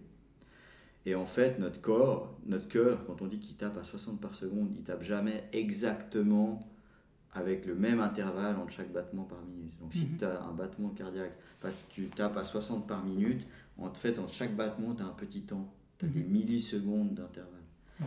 Et en fait, plus ces intervalles qu'il y a entre chaque battement est grand, donc en fait, on fait l'intégrale de- des différents Mhm. battements, c'est-à-dire le, le- la, la- la racine carrée de la moyenne de toutes ces, ces différences de, de, de, de- de variation en millisecondes par battement, plus c'est haut par rapport à toi-même, comme on comme on Mhm. disait, comme tu as dit très justement, plus c'est le reflet que tu es en mode rest and digest, Mhm. relax. Ça veut Mhm. dire que justement tu as une activation de ton nerf vague, parce qu'on sait que tu as deux nerfs, en fait tu as, en gros deux nerfs qui gèrent, qui gèrent ton côté stress et distress. Mhm. C'est le nerf, les nerfs euh, parasympathiques, donc le plus grand étant le nerf vague, effectivement, il, il, il, innerve quasiment tout, tout notre organisme jusqu'au jusqu'au euh, au, au viscère, donc euh, au- à l'intestin. Et puis de l'autre côté, il y a le nerf sympathique, qui est lui le nerf qui va s'activer si genre tu es poursuivi par un ours euh, dans la nature ou que tu reçois trop de mails. Mhm. Et en fait, le corps n'arrive pas à faire la différence entre un ours et des mails. C'est pour Mhm. ça que en fait, le stress chronique, qui est généré par cette espèce de- d'overabondance de stress euh, de, de sociétal, génère des, des problèmes de, de- de stress Mhm. chronique. Le, la heart rate variability, donc, c'est euh, le reflet de, ta capa- de la capacité de l'organisme à se régénérer ou à être, à être déstressé dans des moments de, de- qui ne sont pas soumis à des stress aigus. Et effectivement, ce qui compte, c'est d'avoir une, une évolution euh, vers le haut de- par rapport à toi-même. Il n'y a pas de valeur réellement absolue qui dirait oui, bah, toi tu commences à 40, tu es, bien moins. euh, Il y a des athlètes qui ont des, qui ont des HRV qui sont dans les 40, 45, t'en as d'autres dans les 100. Mhm. Il y a quand même euh, une valeur un petit peu, un cut-off vers 20-25, où on sait que les gens qui ont en dessous de 20-25, ils ont quand même des, des taux, de, des risques de mortalité qui sont plus élevés. Parce que ça, ça veut quand même dire qu'ils sont, euh, sont clairement euh, soumis à des stress euh, chroniques en continu. Mhm, mhm. Donc c'est c'est aussi dans l'entraînement des athlètes, ça peut être aussi euh, important de, de faire ces monitoring continus Ouais, ouais. pour voir justement comment notre euh, système nerveux autonome Mm. réagit par rapport euh, justement à l'entraînement ou Ouais. la récupération. Exa- exactement. Je pense que ça peut être aussi des warnings pour un athlète de ne pas partir dans, la, dans, la, dans, dans, dans le, dans, l'entraînement chronique et puis dans le surentraînement. En fait. Mhm, mhm. Et quelles sont les technologies euh, dont tu es fan et que tu utilises régulièrement? Parce que là, on a parlé de wearable, mm. mais mm. à part euh, les wearables, il y a beaucoup de technologies aussi. Euh, quels sont un peu tes, tes jouets préférés? Voilà, je vais essayer d'être court, mais donc ouais, bah, pour le tracking, bah, je traque mon sommeil au ring, je prends tous les jours, enfin tous les jours, je prends mon, mon, poids et ma composition corporelle toutes les trois fois par semaine, pression sanguine trois fois par semaine, j'ai un CGM trois fois par année. CGM, tu peux euh, peut-être dire. Ouais, Continuous Glucose Monitoring, c'est ces petits patchs que tu te mets en, sur, le, sur, le, sur le dos du bras pour en fait mesurer ta, ta glycémie en continu. Et mhm. j'invite vraiment tout le monde à le faire euh, euh, au moins allez, une fois, deux fois, trois fois dans sa vie pour un déjà observer, deux comprendre et trois appliquer des changements pour vraiment euh, voir euh, sa, sa, glycémie qui est, qui est plus comme, une, comme des montagnes russes, mais plus comme un, comme un lac tranquille. Mhm. Parce qu'on a vu justement au début, tu as parlé de ces hallmarks of aging, mhm. et une justement est la glycémie. Donc plus on a un équilibre glycémique, moins on inflamme notre corps, c'est ça? Euh, Exactement, et puis après, ben, on sait que les, pics glycémiques, en fait, si tu veux, le problème c'est qu'après le repas, ben, tu viens faire ce qu'on appelle la glycation, donc tu viens déposer des molécules de glucose au niveau des protéines dans, les vaisseaux. Mhm. Ça fait comme une espèce de caramélisation des vaisseaux. Quand tu vois un, un, biscuit crispy, il ben, faut imaginer que c'est la même chose qui se passe dans notre corps, donc c'est plutôt pas terrible. Et puis, euh, ça, tu as le risque de, de, partir vers des maladies métaboliques, donc euh, le diabète et le, la stéatose hépatique, donc le foie gras non alcoolique qui sont euh, maintenant des maladies euh, de plus en plus visibles dans notre société moderne. Mhm. Euh, et puis bah, pour ce qui est des, tu disais des technos, bah, moi j'ai chez moi un panneau de, d'un panneau de photobémulation que, que j'utilise régulièrement, un jour sur deux, tous les jours en hiver. J'ai un matelas d'ondes électromagnétiques pulsées où je fais de la récupération le soir. Peut-être je t'interromps sur le, la, thérapie lumineuse et tu as parlé aussi des mitochondres. Peut-être mm. juste euh, expliquer. Euh, alors, euh, alors la, red light, en fait, donc la, la, red light thérapie, c'est c'est une, une, longueur d'onde, donc la lumière rouge, qui va dans les, dans les, dans les 600, 600 à 700 nanomètres, et la, la lumière proche infrarouge, 850 nanomètres, qui sont deux longueurs d'onde qu'on trouve en fait dans le soleil. Mm-hmm. au début de journée principalement et à fin de journée. C'est d'ailleurs pour ça que j'invite tout le monde à aller dehors le matin et le soir pour voir la lumière du soleil, c'est très important pour les circadiens, mais ça c'est une autre question. Mais pour ce qui est du, de, la lumière rouge, en fait, on s'est rendu compte qu'elle avait la, la, capacité de venir stimuler une, une, une, protéine dans notre mitochondrie qui s'appelle le cytochrome C, qui permet en fait, une fois qu'elle est activée par euh, cette lumière rouge ou les longueurs proches infrarouges, permet d'améliorer le flux d'électrons mhm. et donc de la production d'énergie. Mhm, mhm. Donc, en finalité, l'exposition à la photogumulation euh, permet en fait d'augmenter son, son, énergie dans toutes les cellules. Et donc, ça en fait un espèce d'effet de, pléiotropique, soit pour l'amélioration de cette sensation d'avoir plus d'énergie. Ça améliore la fonction cardiaque, ça diminue la pression. Euh, c'est assez, euh, assez fabuleux. Mhm. Et ça peut aussi être utile pendant les, les mois d'hiver où il y a moins de lumière. Et ça, justement, ça peut aussi régler ces rythmes euh, circadiens que tu as, tu as parlé ou là ça Je pense que ça peut participer un petit peu. Le problème, c'est qu'en fait, il n'y a pas. C'est vraiment longueur d'onde rouge et, proche infrarouge. Et pour vraiment resetter le rythme circadien, on a aussi besoin des lumières bleues mhm. et des UVA et des UVB. Mhm. Et donc, c'est pour ça que, que, même en hiver, même s'il n'y a pas de soleil, en fait, on se rend compte qu'il y a suffisamment de luxe même quand c'est nuageux. Donc les lux, c'est en fait mhm. l'unité de l'intensité de, la, lumière. Pour, euh, pour avoir une importance sur le, sur le. On parlait de ce rythme circadien, en fait, c'est comme, comme notre horloge biologique qui dit Ok, ben, à 6h tu vas te lever, et puis à 10h30 tu vas aller te coucher. Et ben, ces horloges-là sont complètement dépendantes de l'exposition à la lumière à certains moments de la journée. Alors, autant la lumière vive est très importante le matin, autant l'absence de lumière, l'exposition au noir euh, en fin de journée sont aussi primordiales pour, euh, pour justement euh, remettre les pendules à l'heure en fait. Mhm. Aussi parce que ça active la mélatonine. Exactement. C'est-à-dire que en fait la mélatonine est activée de la sécrétion de la nuit parce qu'il fait nuit. Mhm. Et elle est inhibée le matin parce qu'on s'expose à la lumière. Mais en mhm. plus, ça a un effet vertueux, c'est-à-dire que plus on s'expose on a remarqué, plus on s'expose à la lumière intense durant la journée du soleil, et, ça, mhm. et j'insiste sur le fait que ça, a besoin d'être le soleil, parce que malgré le fait qu'on a l'impression que dans une pièce très lumineuse, on peut être exposé à de la grosse lumière vive, la lumière d'un LED, la, blue light d'une LED, elle va jamais atteindre plus que 2000, 1000, 1000 lux, alors que si vous allez dehors en, euh, en été, par exemple, avec une intensité très, très intense d'une luminosité, vous avez jusqu'à 100 000 lux. Mhm. Donc mhm. c'est juste, il faut considérer que c'est des facteurs de, de, de fois 100. Voilà. Et c'est vital. Mhm. Et une autre question souvent euh, que les gens me posent aussi, c'est si ces panneaux, mais là tu as un peu répondu à cette question, si ces panneaux stimulent la production de vitamine D, et donc c'est non. non. Parce qu'il faut l'UVB. Il faut l'UVB. Mhm. Donc il faut aller au soleil, et d'ailleurs il faut, il faut s'exposer le plus possible au soleil avec le, le plus possible de, parties corporelles exposées mhm. pour synthétiser cette, cette vitamine D. Euh, et le, soleil n'a pas que des vertus de, de, vitamine D, on sait aussi que ça fait baisser la pression. Oui ça fait euh, baisser le cholestérol par le fait que le cholestérol est utilisé pour être estérifié en, en euh, la, vitamine D, parce que le mhm. cholestérol est un précurseur de la, vitamine D.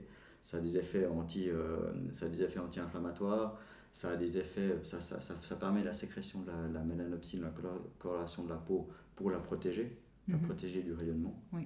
Et c'est un autre, un autre truc à faire que beaucoup de gens ne savent pas, mais c'est important, c'est d'éviter à tout prix de mettre des lunettes à soleil, surtout en mhm. début de journée, parce que le fait d'exposer sa rétine à la luminosité du soleil permet la sécrétion de la mélanine en périphérie, au niveau de la peau. Mhm. Donc le bronzage vient, du, vient en fait d'une exposition du, du, de la rétine à, la lumière du soleil. Mhm.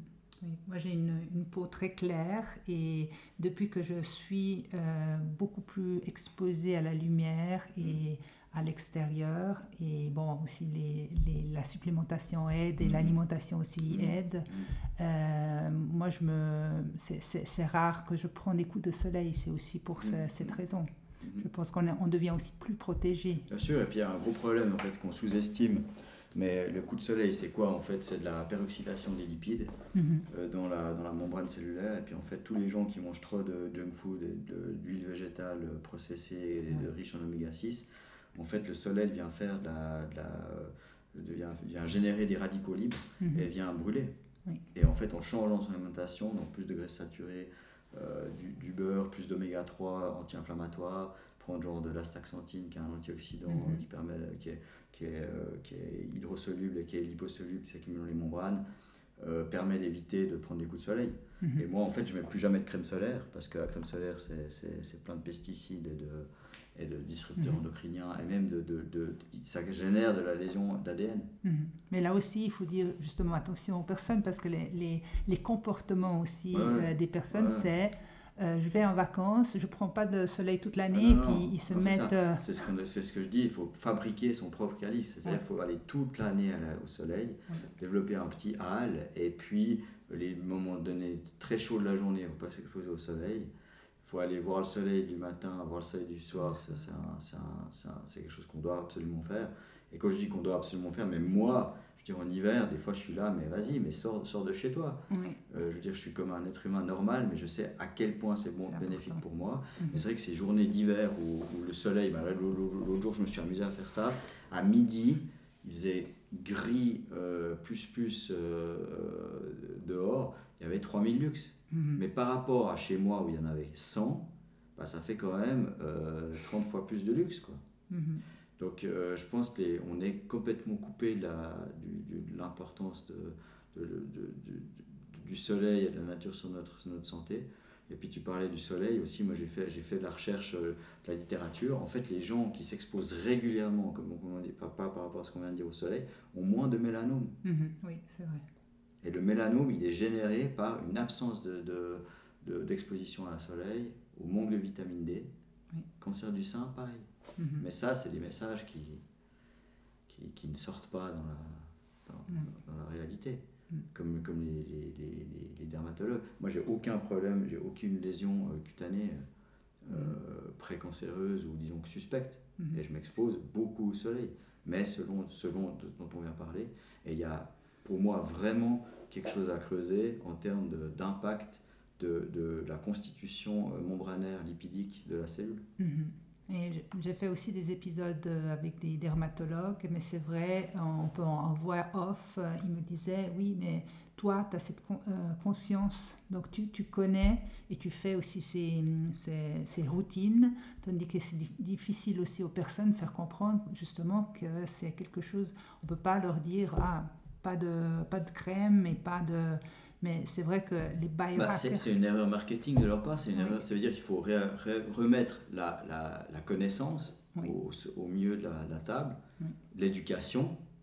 Mais c'est presque c'est mensonger de dire ok non mais je leur vends de la crème parce que ça fait mainstream, tout le monde parle de ça, puis que je, je puis, mais c'est faux parce que la crème solaire en elle-même contient, contient des, des, générateurs de radicaux libres et des, des, des lésions de l'ADN dans la cellule, sans compter que ces crèmes elles sont liposolubles, donc elles passent, elles viennent s'engluer dans la elles viennent dans la cellule, et elles te créent des dysfonctions mitochondriales dans les, dans les cellules cutanées. Mais ça veut dire que ces gens-là doivent aussi changer complètement leur style ah de bah, vie. donc manger différemment, euh, s'exposer au soleil différemment, mm-hmm. euh, prendre aussi des, des suppléments s'il y a justement des, des manques de mm-hmm. vitamine D, etc. Donc c'est vraiment une, euh, une conscience à 360 degrés. Donc, bah, tu connais les concepts des, 4 P de la longévité, mm-hmm. la médecine de la longévité. Euh, c'est préventif, personnalisé, mm-hmm. précision et participatif. Mm-hmm. Et le quatrième P, c'est la participation de la personne dans la quête de sa santé et de la longévité. Et, c'est comme tu dis, c'est le principal problème, c'est le principal frein. Mais pour moi, ça va de pair avec l'éducation, avec le suivi médical dans ce domaine-là, donc la formation des médecins avec, avec des messages qui sont dans ce sens-là, et puis l'implication des politiciens mhm. et des industries. Mhm. Eh oui, c'est ça va, ça va changer, j'espère, mais c'est important, c'est un effort euh, collectif. Mhm. Et je t'ai interrompu sur les, les, technologies que tu utilisais. Euh, tu étais arrivé justement à la photobiomodulation, donc c'était thérapie à la, la lumière rouge. Mm-hmm. Et tu en avais encore d'autres euh... Ouais, alors moi je, vais essayer d'être succinct, mais j'utilise bah, justement des matelas électromagnétiques pulsés mm-hmm. pour, pour me relaxer le soir. Je fais euh, quasiment tous les jours du sauna et, un bain froid. Mm-hmm. Euh, tous les matins une douche froide pour moi, c'est pas des technos, mais en fait, c'est des technos gratuites qui sont d'autant plus puissantes que, que, d'autres. Pour moi, mon, ma technologie principale, enfin, ma favorite, c'est de, de, faire de l'exercice, donc que ce soit l'endurance ou, ou, de la muscu ou de, l'escalade, aller faire du vélo. Enfin, donc, en, termes de, en termes de, dans, ma routine quotidienne, j'essaie de, caser 30 à, 30 à, 31 heures d'exercice mm variés. Euh, j'ai, bah, là, on parlait du, du, du euh, Apollo Neuro, le stimulateur du nerf vague. Euh, et puis après, j'utilise pas mal d'applications de, de, méditation et de musique, euh, des sons binauraux, puis des musiques un peu science-based mhm. euh, pour, pour améliorer ma concentration, mon, ma, récupération, mon repos.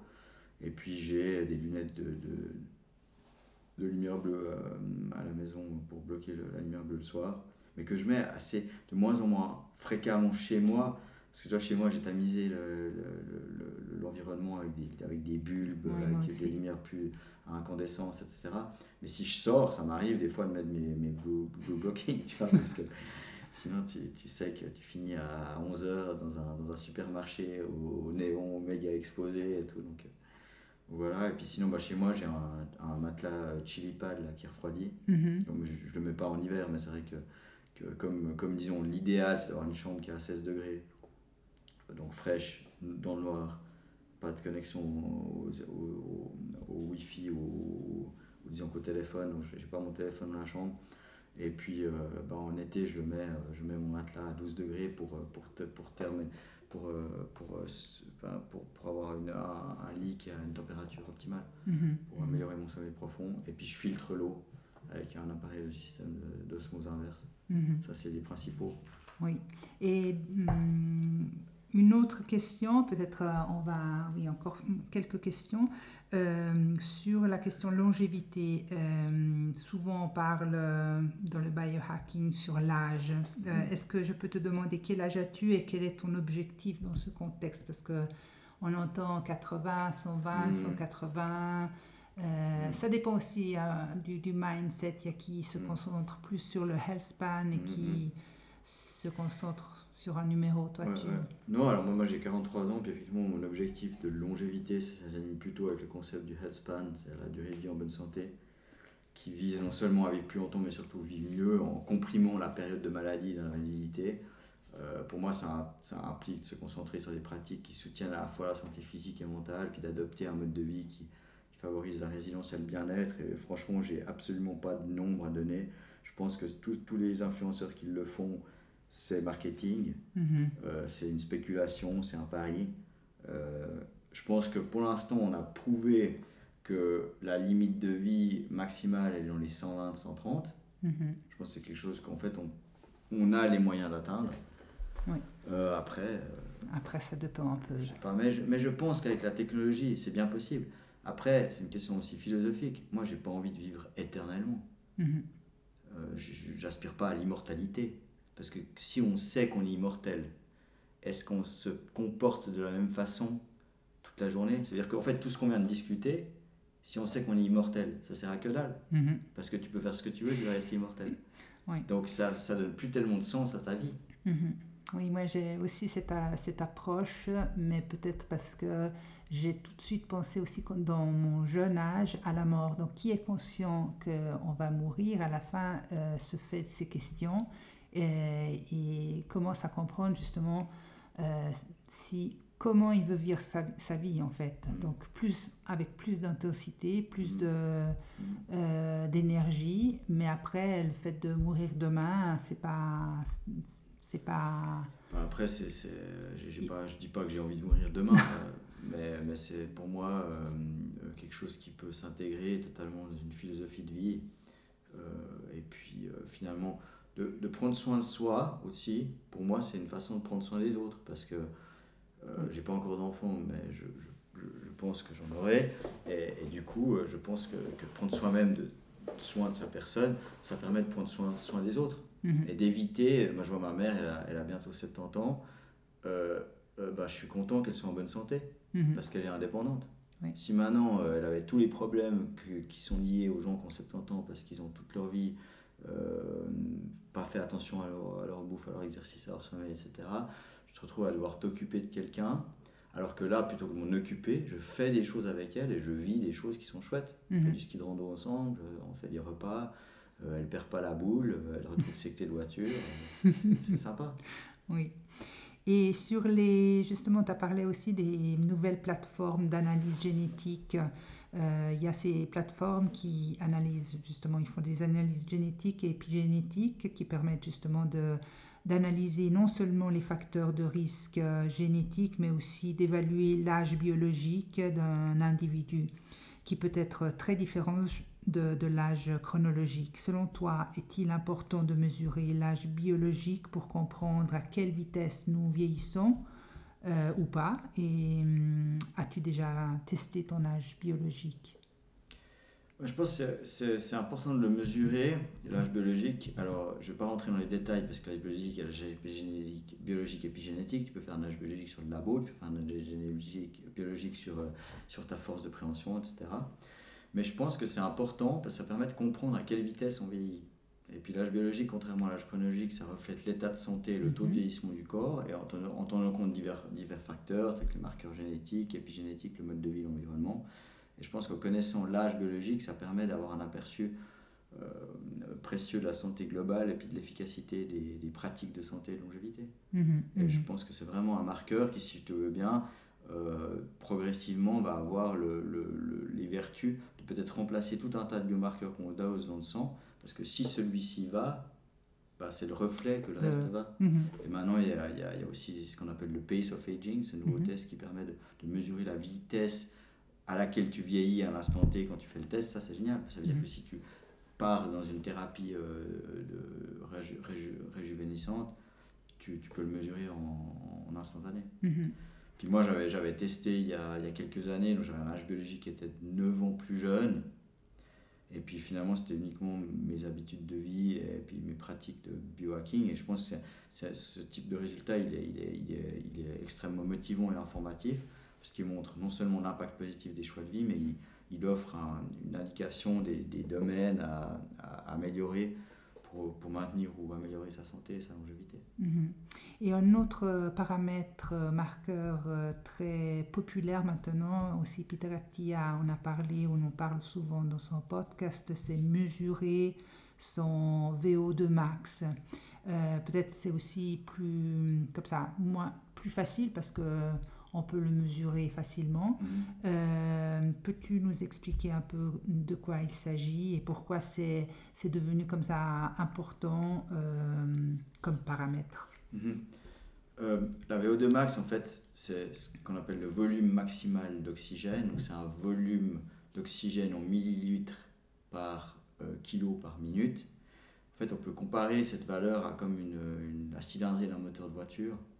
Euh, ça mesure la capacité maximale de son corps à utiliser l'oxygène pendant l'exercice intense.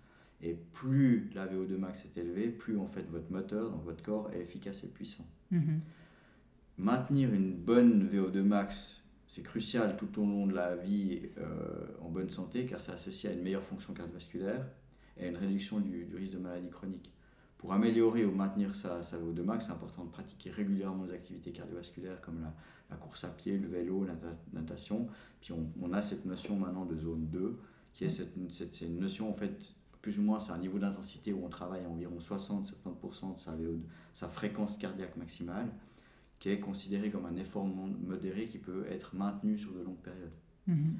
Ça, c'est une manière de, de maintenir sa, sa, VO2 max. Puis après, il y a des moyens d'améliorer sa VO2 max avec des, entraînements où on fait par exemple du 3 minutes à fond, 3 minutes beaucoup moins à fond, mais quand je dis 3 minutes, ça veut dire c'est 3 minutes le maximal que tu arrives à tenir. C'est un exercice assez important, assez difficile euh, à faire, mais ça permet vraiment d'améliorer sa VO2 max. Il faut considérer en fait que tant la zone 2, donc sa capacité cardiovasculaire de, de zone d'intensité moyenne, que sa VO2 max, donc sa puissance max, sont importantes avec cette notion qu'il faut imaginer d'avoir une pyramide. Si la base de la pyramide elle est toute petite, puis que vous avez une grosse VO2 max, ben, l'air que vous avez sous la courbe est quand même petite. Puis si vous avez une grosse base, mais une toute petite VO2 max, pareil. Donc en fait, l'idée c'est d'avoir une, une, grosse base et puis une, une, la, la, pointe de la pyramide le plus haut possible. Juste sans dire qu'il faut avoir des valeurs sportives à 70, 60, 70, 80 millilitres kilo minute, mais imaginez que si on a en dessous de 25, 30, on arrive péniblement à marcher sur une petite pente, bah, ça met juste en, lumière que si on n'a pas une VO2 max suffisante à, un certain âge, quand on sait qu'on en perd à peu près 10% par décennie, si on fait rien, mhm. et eh ben on arrive rapidement à cette valeur de 25-30 euh, qui est limite pour euh, les activités quotidiennes. Mhm. Donc c'est cette idée-là de s'y intéresser quand on en a bah, si possible dès qu'on dès, qu'on a dès, dès, dans notre plus jeune âge, mais, mais c'est jamais trop tard. On peut commencer à 30, 40, même 50, mais c'est vrai que la VO2 max, ça vient pas comme ça, c'est le reflet d'années d'entraînement. C'est mhm. pour ça que c'est important de jamais, de jamais arrêter et de toujours continuer de s'entraîner. Mhm. Et ça n'a pas besoin d'être des, des, ça pas besoin d'être 6 heures de vélo euh, par jour.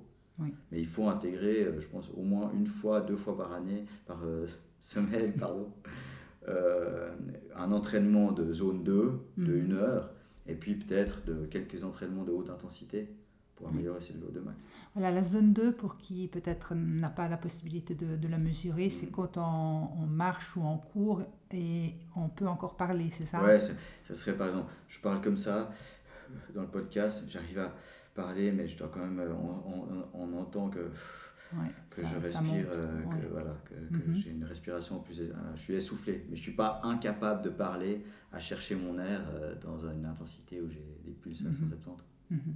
Et une autre paramètre importante, si on parle de longévité, c'est aussi avoir une bonne masse musculaire. Est-ce que euh, soit pour notre métabolisme, mais euh, pour notre santé et pour notre longévité. Mm. Est-ce que tu peux aussi la résumer en quelques minutes pourquoi c'est important de, travailler notre masse musculaire? Donc la masse musculaire elle est essentielle pour le métabolisme, pour notre santé et notre longévité pour plusieurs raisons. Donc premièrement métabolique, parce que le tissu musculaire il est métaboliquement actif, ça veut dire qu'il brûle les calories même au repos. Donc on sait que quand on a une masse musculaire plus importante, on peut maintenir un métabolisme sain et, un peu prévenir l'obésité. Il faut juste mettre une parenthèse là-dedans, c'est qu'on a quand même vu que le métabolisme de base d'un athlète, il n'augmente pas énormément. Mhm. Mais par contre, ce qui est intéressant, c'est qu'il faut l'imaginer comme une espèce d'éponge. Donc quand on mange du sucre, il va absorber ce sucre, il ne va mhm. pas rester en périphérie. Donc ça veut dire, euh, mettons que tu as quelqu'un à poids égal, mais qui est beaucoup plus musclé que quelqu'un qui est, qui, est, qui, est, un peu ce qu'on appelle skinny fat, donc pas très musclé et, fin, bah lui, s'il mange la même quantité de glucose, il va tout de suite la mettre dans les muscles. Alors que le, alors que le, que le sédentaire euh, plutôt maigre va pas, va pas le faire, ça va s'accumuler dans la périphérie et être transformé en, en lipides. Mhm. Ensuite, d'un point de vue juste stabilité et mobilité, les muscles sont cruciaux pour l'équilibre, la coordination, la prévention des chutes, ce qui est très important quand on vieillit si on prend une mamie qui n'a pas de muscle, qui se casse le col du fémur, la, pauvre, elle risque bien de mourir à l'hôpital. Mhm. Alors que si on a certaines réserves, la réserve, elle est, pourquoi, elle est importante. Pourquoi aussi? Parce qu'elle protège déjà l'os à la chute, mais aussi parce que si euh, on, est, on, est, on est alité pendant un mois, mhm. on va perdre du muscle, mais au moins on a quand même un tout petit peu de réserve. Parce qu'après, à un certain âge, c'est hyper difficile de prendre du muscle. Mhm. Donc, euh, donc il faut avoir une certaine réserve pour... Euh, voilà. Puis après, ben, la prévention des maladies, ça, réduit le risque de maladies chroniques telles que le diabète de type 2, les maladies cardiaques et même les cancers. Euh, ça permet d'améliorer la, la, récupération et la résilience, comme je disais, par rapport à des maladies comme la chirurgie. Longévité, on sait que la masse musculaire est associée à une meilleure, à une meilleure survie chez les personnes âgées. Et puis la qualité de vie, je pense que voilà, on a tous envie de pouvoir euh, utiliser nos muscles pour même les activités quotidiennes. Tu dois prendre une valise, la mettre dans le train, euh, sur, euh, mhm. dans le haut d'un compartiment, bah, tu dois avoir une certaine musculature dans ton épaule qui permet de le faire. Mhm. Et maintenant, je pense qu'il y a de plus en plus d'études de, vraiment très positives qui, qui, qui, qui, sont intéressantes pour montrer que, que le muscle en lui-même, c'est un générateur de, de molécules qui sont intéressantes pour le cerveau, pour tous les organes en fait. Mhm. On interagit, c'est-à-dire qu'on n'est pas fragment, on n'est pas compartimentalisé. On est, on est un être humain dans une intégralité. Mhm. Tout le monde communique avec tout le monde. Oui. Et sur le, tu as parlé de l'importance aussi de la de l'alimentation, donc dans le biohacking, mais en général pour euh, pour être en bonne bonne santé. Euh, souvent, surtout dans les socials et un peu dans, la, dans les médias, euh, les personnes euh, considèrent leur régime alimentaire comme le meilleur régime de la planète et la nutrition est devenue une sorte de dogme pour euh, beaucoup de, gens.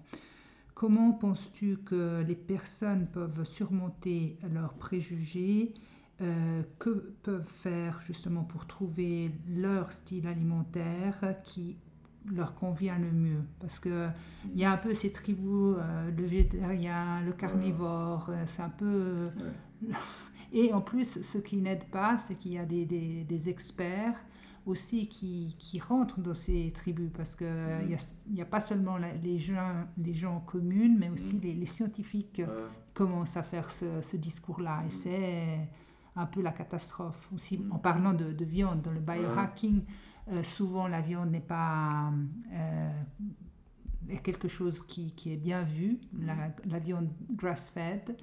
Euh, qu'est-ce que tu peux nous dire dans, dans ce milieu-là? Parce que bah, moi j'aime bien, j'ai eu plusieurs fois cette question et puis euh, j'ai une phrase qui a assez résonné en moi pour, euh, qui, qui, montrait pour moi la polarisation et l'émotionnel qui est mis dans le domaine de la nutrition. Mm-hmm. Ça peut, c'est une, une, citation, mais c'est en guillemets, la religion est une culture de foi, la science est une culture de doute. Mm.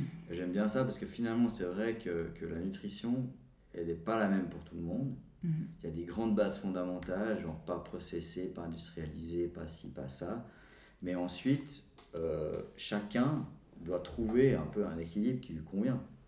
Euh, puis je pense que pour, pour, euh, surmonter les préjugés en matière de nutrition, puis trouver un bon régime, c'est important d'adopter, je pense, une approche qui est plus ouverte et individualisée. Bah déjà, ça passe par l'éducation et l'information. Ça, c'est très important. L'écoute de son corps, c'est consulter des experts en nutrition qui sont eux aussi pas biaisés. Euh, euh, avoir une expérimentation personnelle en essayant divers régimes de manière contrôlée, puis en notant les effets sur la santé, c'est-à-dire en notant ses effets sur son inflammation, sur son énergie, sur perte, perte ou prise de masse musculaire, ta perte de graisse, son métabolisme. Et puis, conserver, je pense qu'une une sorte d'équilibre et de modération, parce que suivre des régimes extrêmes, c'est chercher un, ça peut être chercher un équilibre qui va être justement le déséquilibre, et puis être ouvert d'esprit et flexible. Mm-hmm. Et puis, si tu veux juste que j'aborde la question de la viande, mm-hmm.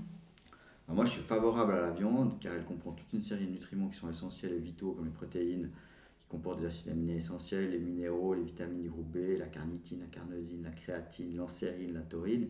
Tout ça, c'est des noms carnés parce que c'est des molécules qui sont trouvées uniquement dans l'alimentation animale.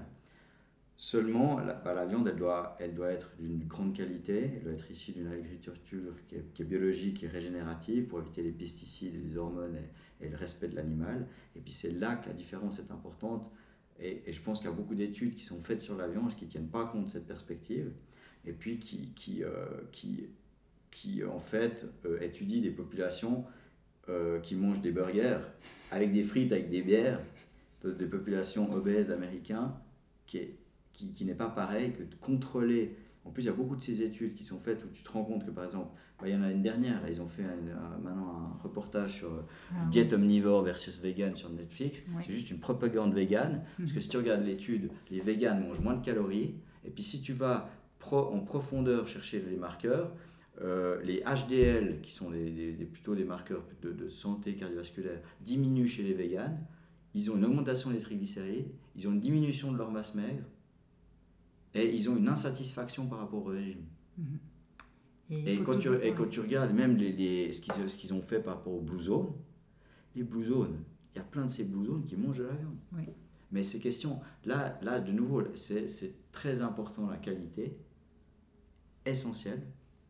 Et puis aussi que ce soit une alimentation qui soit intégrée dans une alimentation qui est riche en fibres, avec des, légumes, des végétaux, des fruits qui, donnent les polyphénols, c'est important pour ton microbiome, et puis qui, mettent, mitigent certains aspects qu'on pourrait être, euh, disons délétères avec l'inflammation de la viande.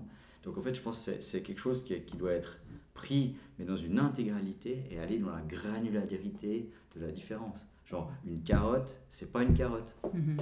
Oui il faut toujours être aussi attentif à qui finance ces, études. Tu as parlé là de Netflix, j'étais regarder un peu qui a financé ça. Euh, c'est intéressant. C'est... Je ne vais pas citer, mais voilà, c'est important d'aller rechercher aussi un peu une vérité. Ouais, euh, faire attention aux biais de sélection, voilà, aux biais de, les biais de confondants. C'est, euh, c'est, essentiel. Mm-hmm. Et une dernière question avant de te laisser aller. Quel est le message que tu aimerais laisser à tous ceux qui nous écoutent? Écoute, moi, ce que j'aimerais euh, partager avec tous ceux qui écoutent, c'est de, finalement de leur donner envie de prendre soin euh, activement de leur santé, de leur bien-être. Pour moi, la santé, c'est vraiment, comme on disait, pas une absence de maladie, mais un, un état de bien-être physique, mental, émotionnel complet. Je pense c'est important d'être curieux et informé sur les avancées en matière de santé et de bien-être, en restant euh, critique et réfléchi. Et puis, jamais oublier que chaque individu est unique et, ça signifie que finalement, euh, ce qui fonctionne pour une, personne ne fonctionnera pas forcément pour une autre. C'est important d'écouter son corps, d'être ouvert à l'apprentissage et à l'adaptation. Euh, et puis, il ne faut pas avoir de peur de, finalement, de demander l'aide d'un professionnel lorsque c'est nécessaire. Et puis, euh, je pense que se rappeler que la poursuite d'une bonne santé, c'est un voyage, que ce n'est pas une destination et que ce voyage, il en vaut la peine. Mhm. Merci Guélané, c'était vraiment euh, intéressant et un grand plaisir de t'avoir aujourd'hui. Et j'espère que peut-être on pourra en futur euh, refaire quelque chose sur, sur un thème spécifique. Merci beaucoup et à très bientôt. Merci à toi.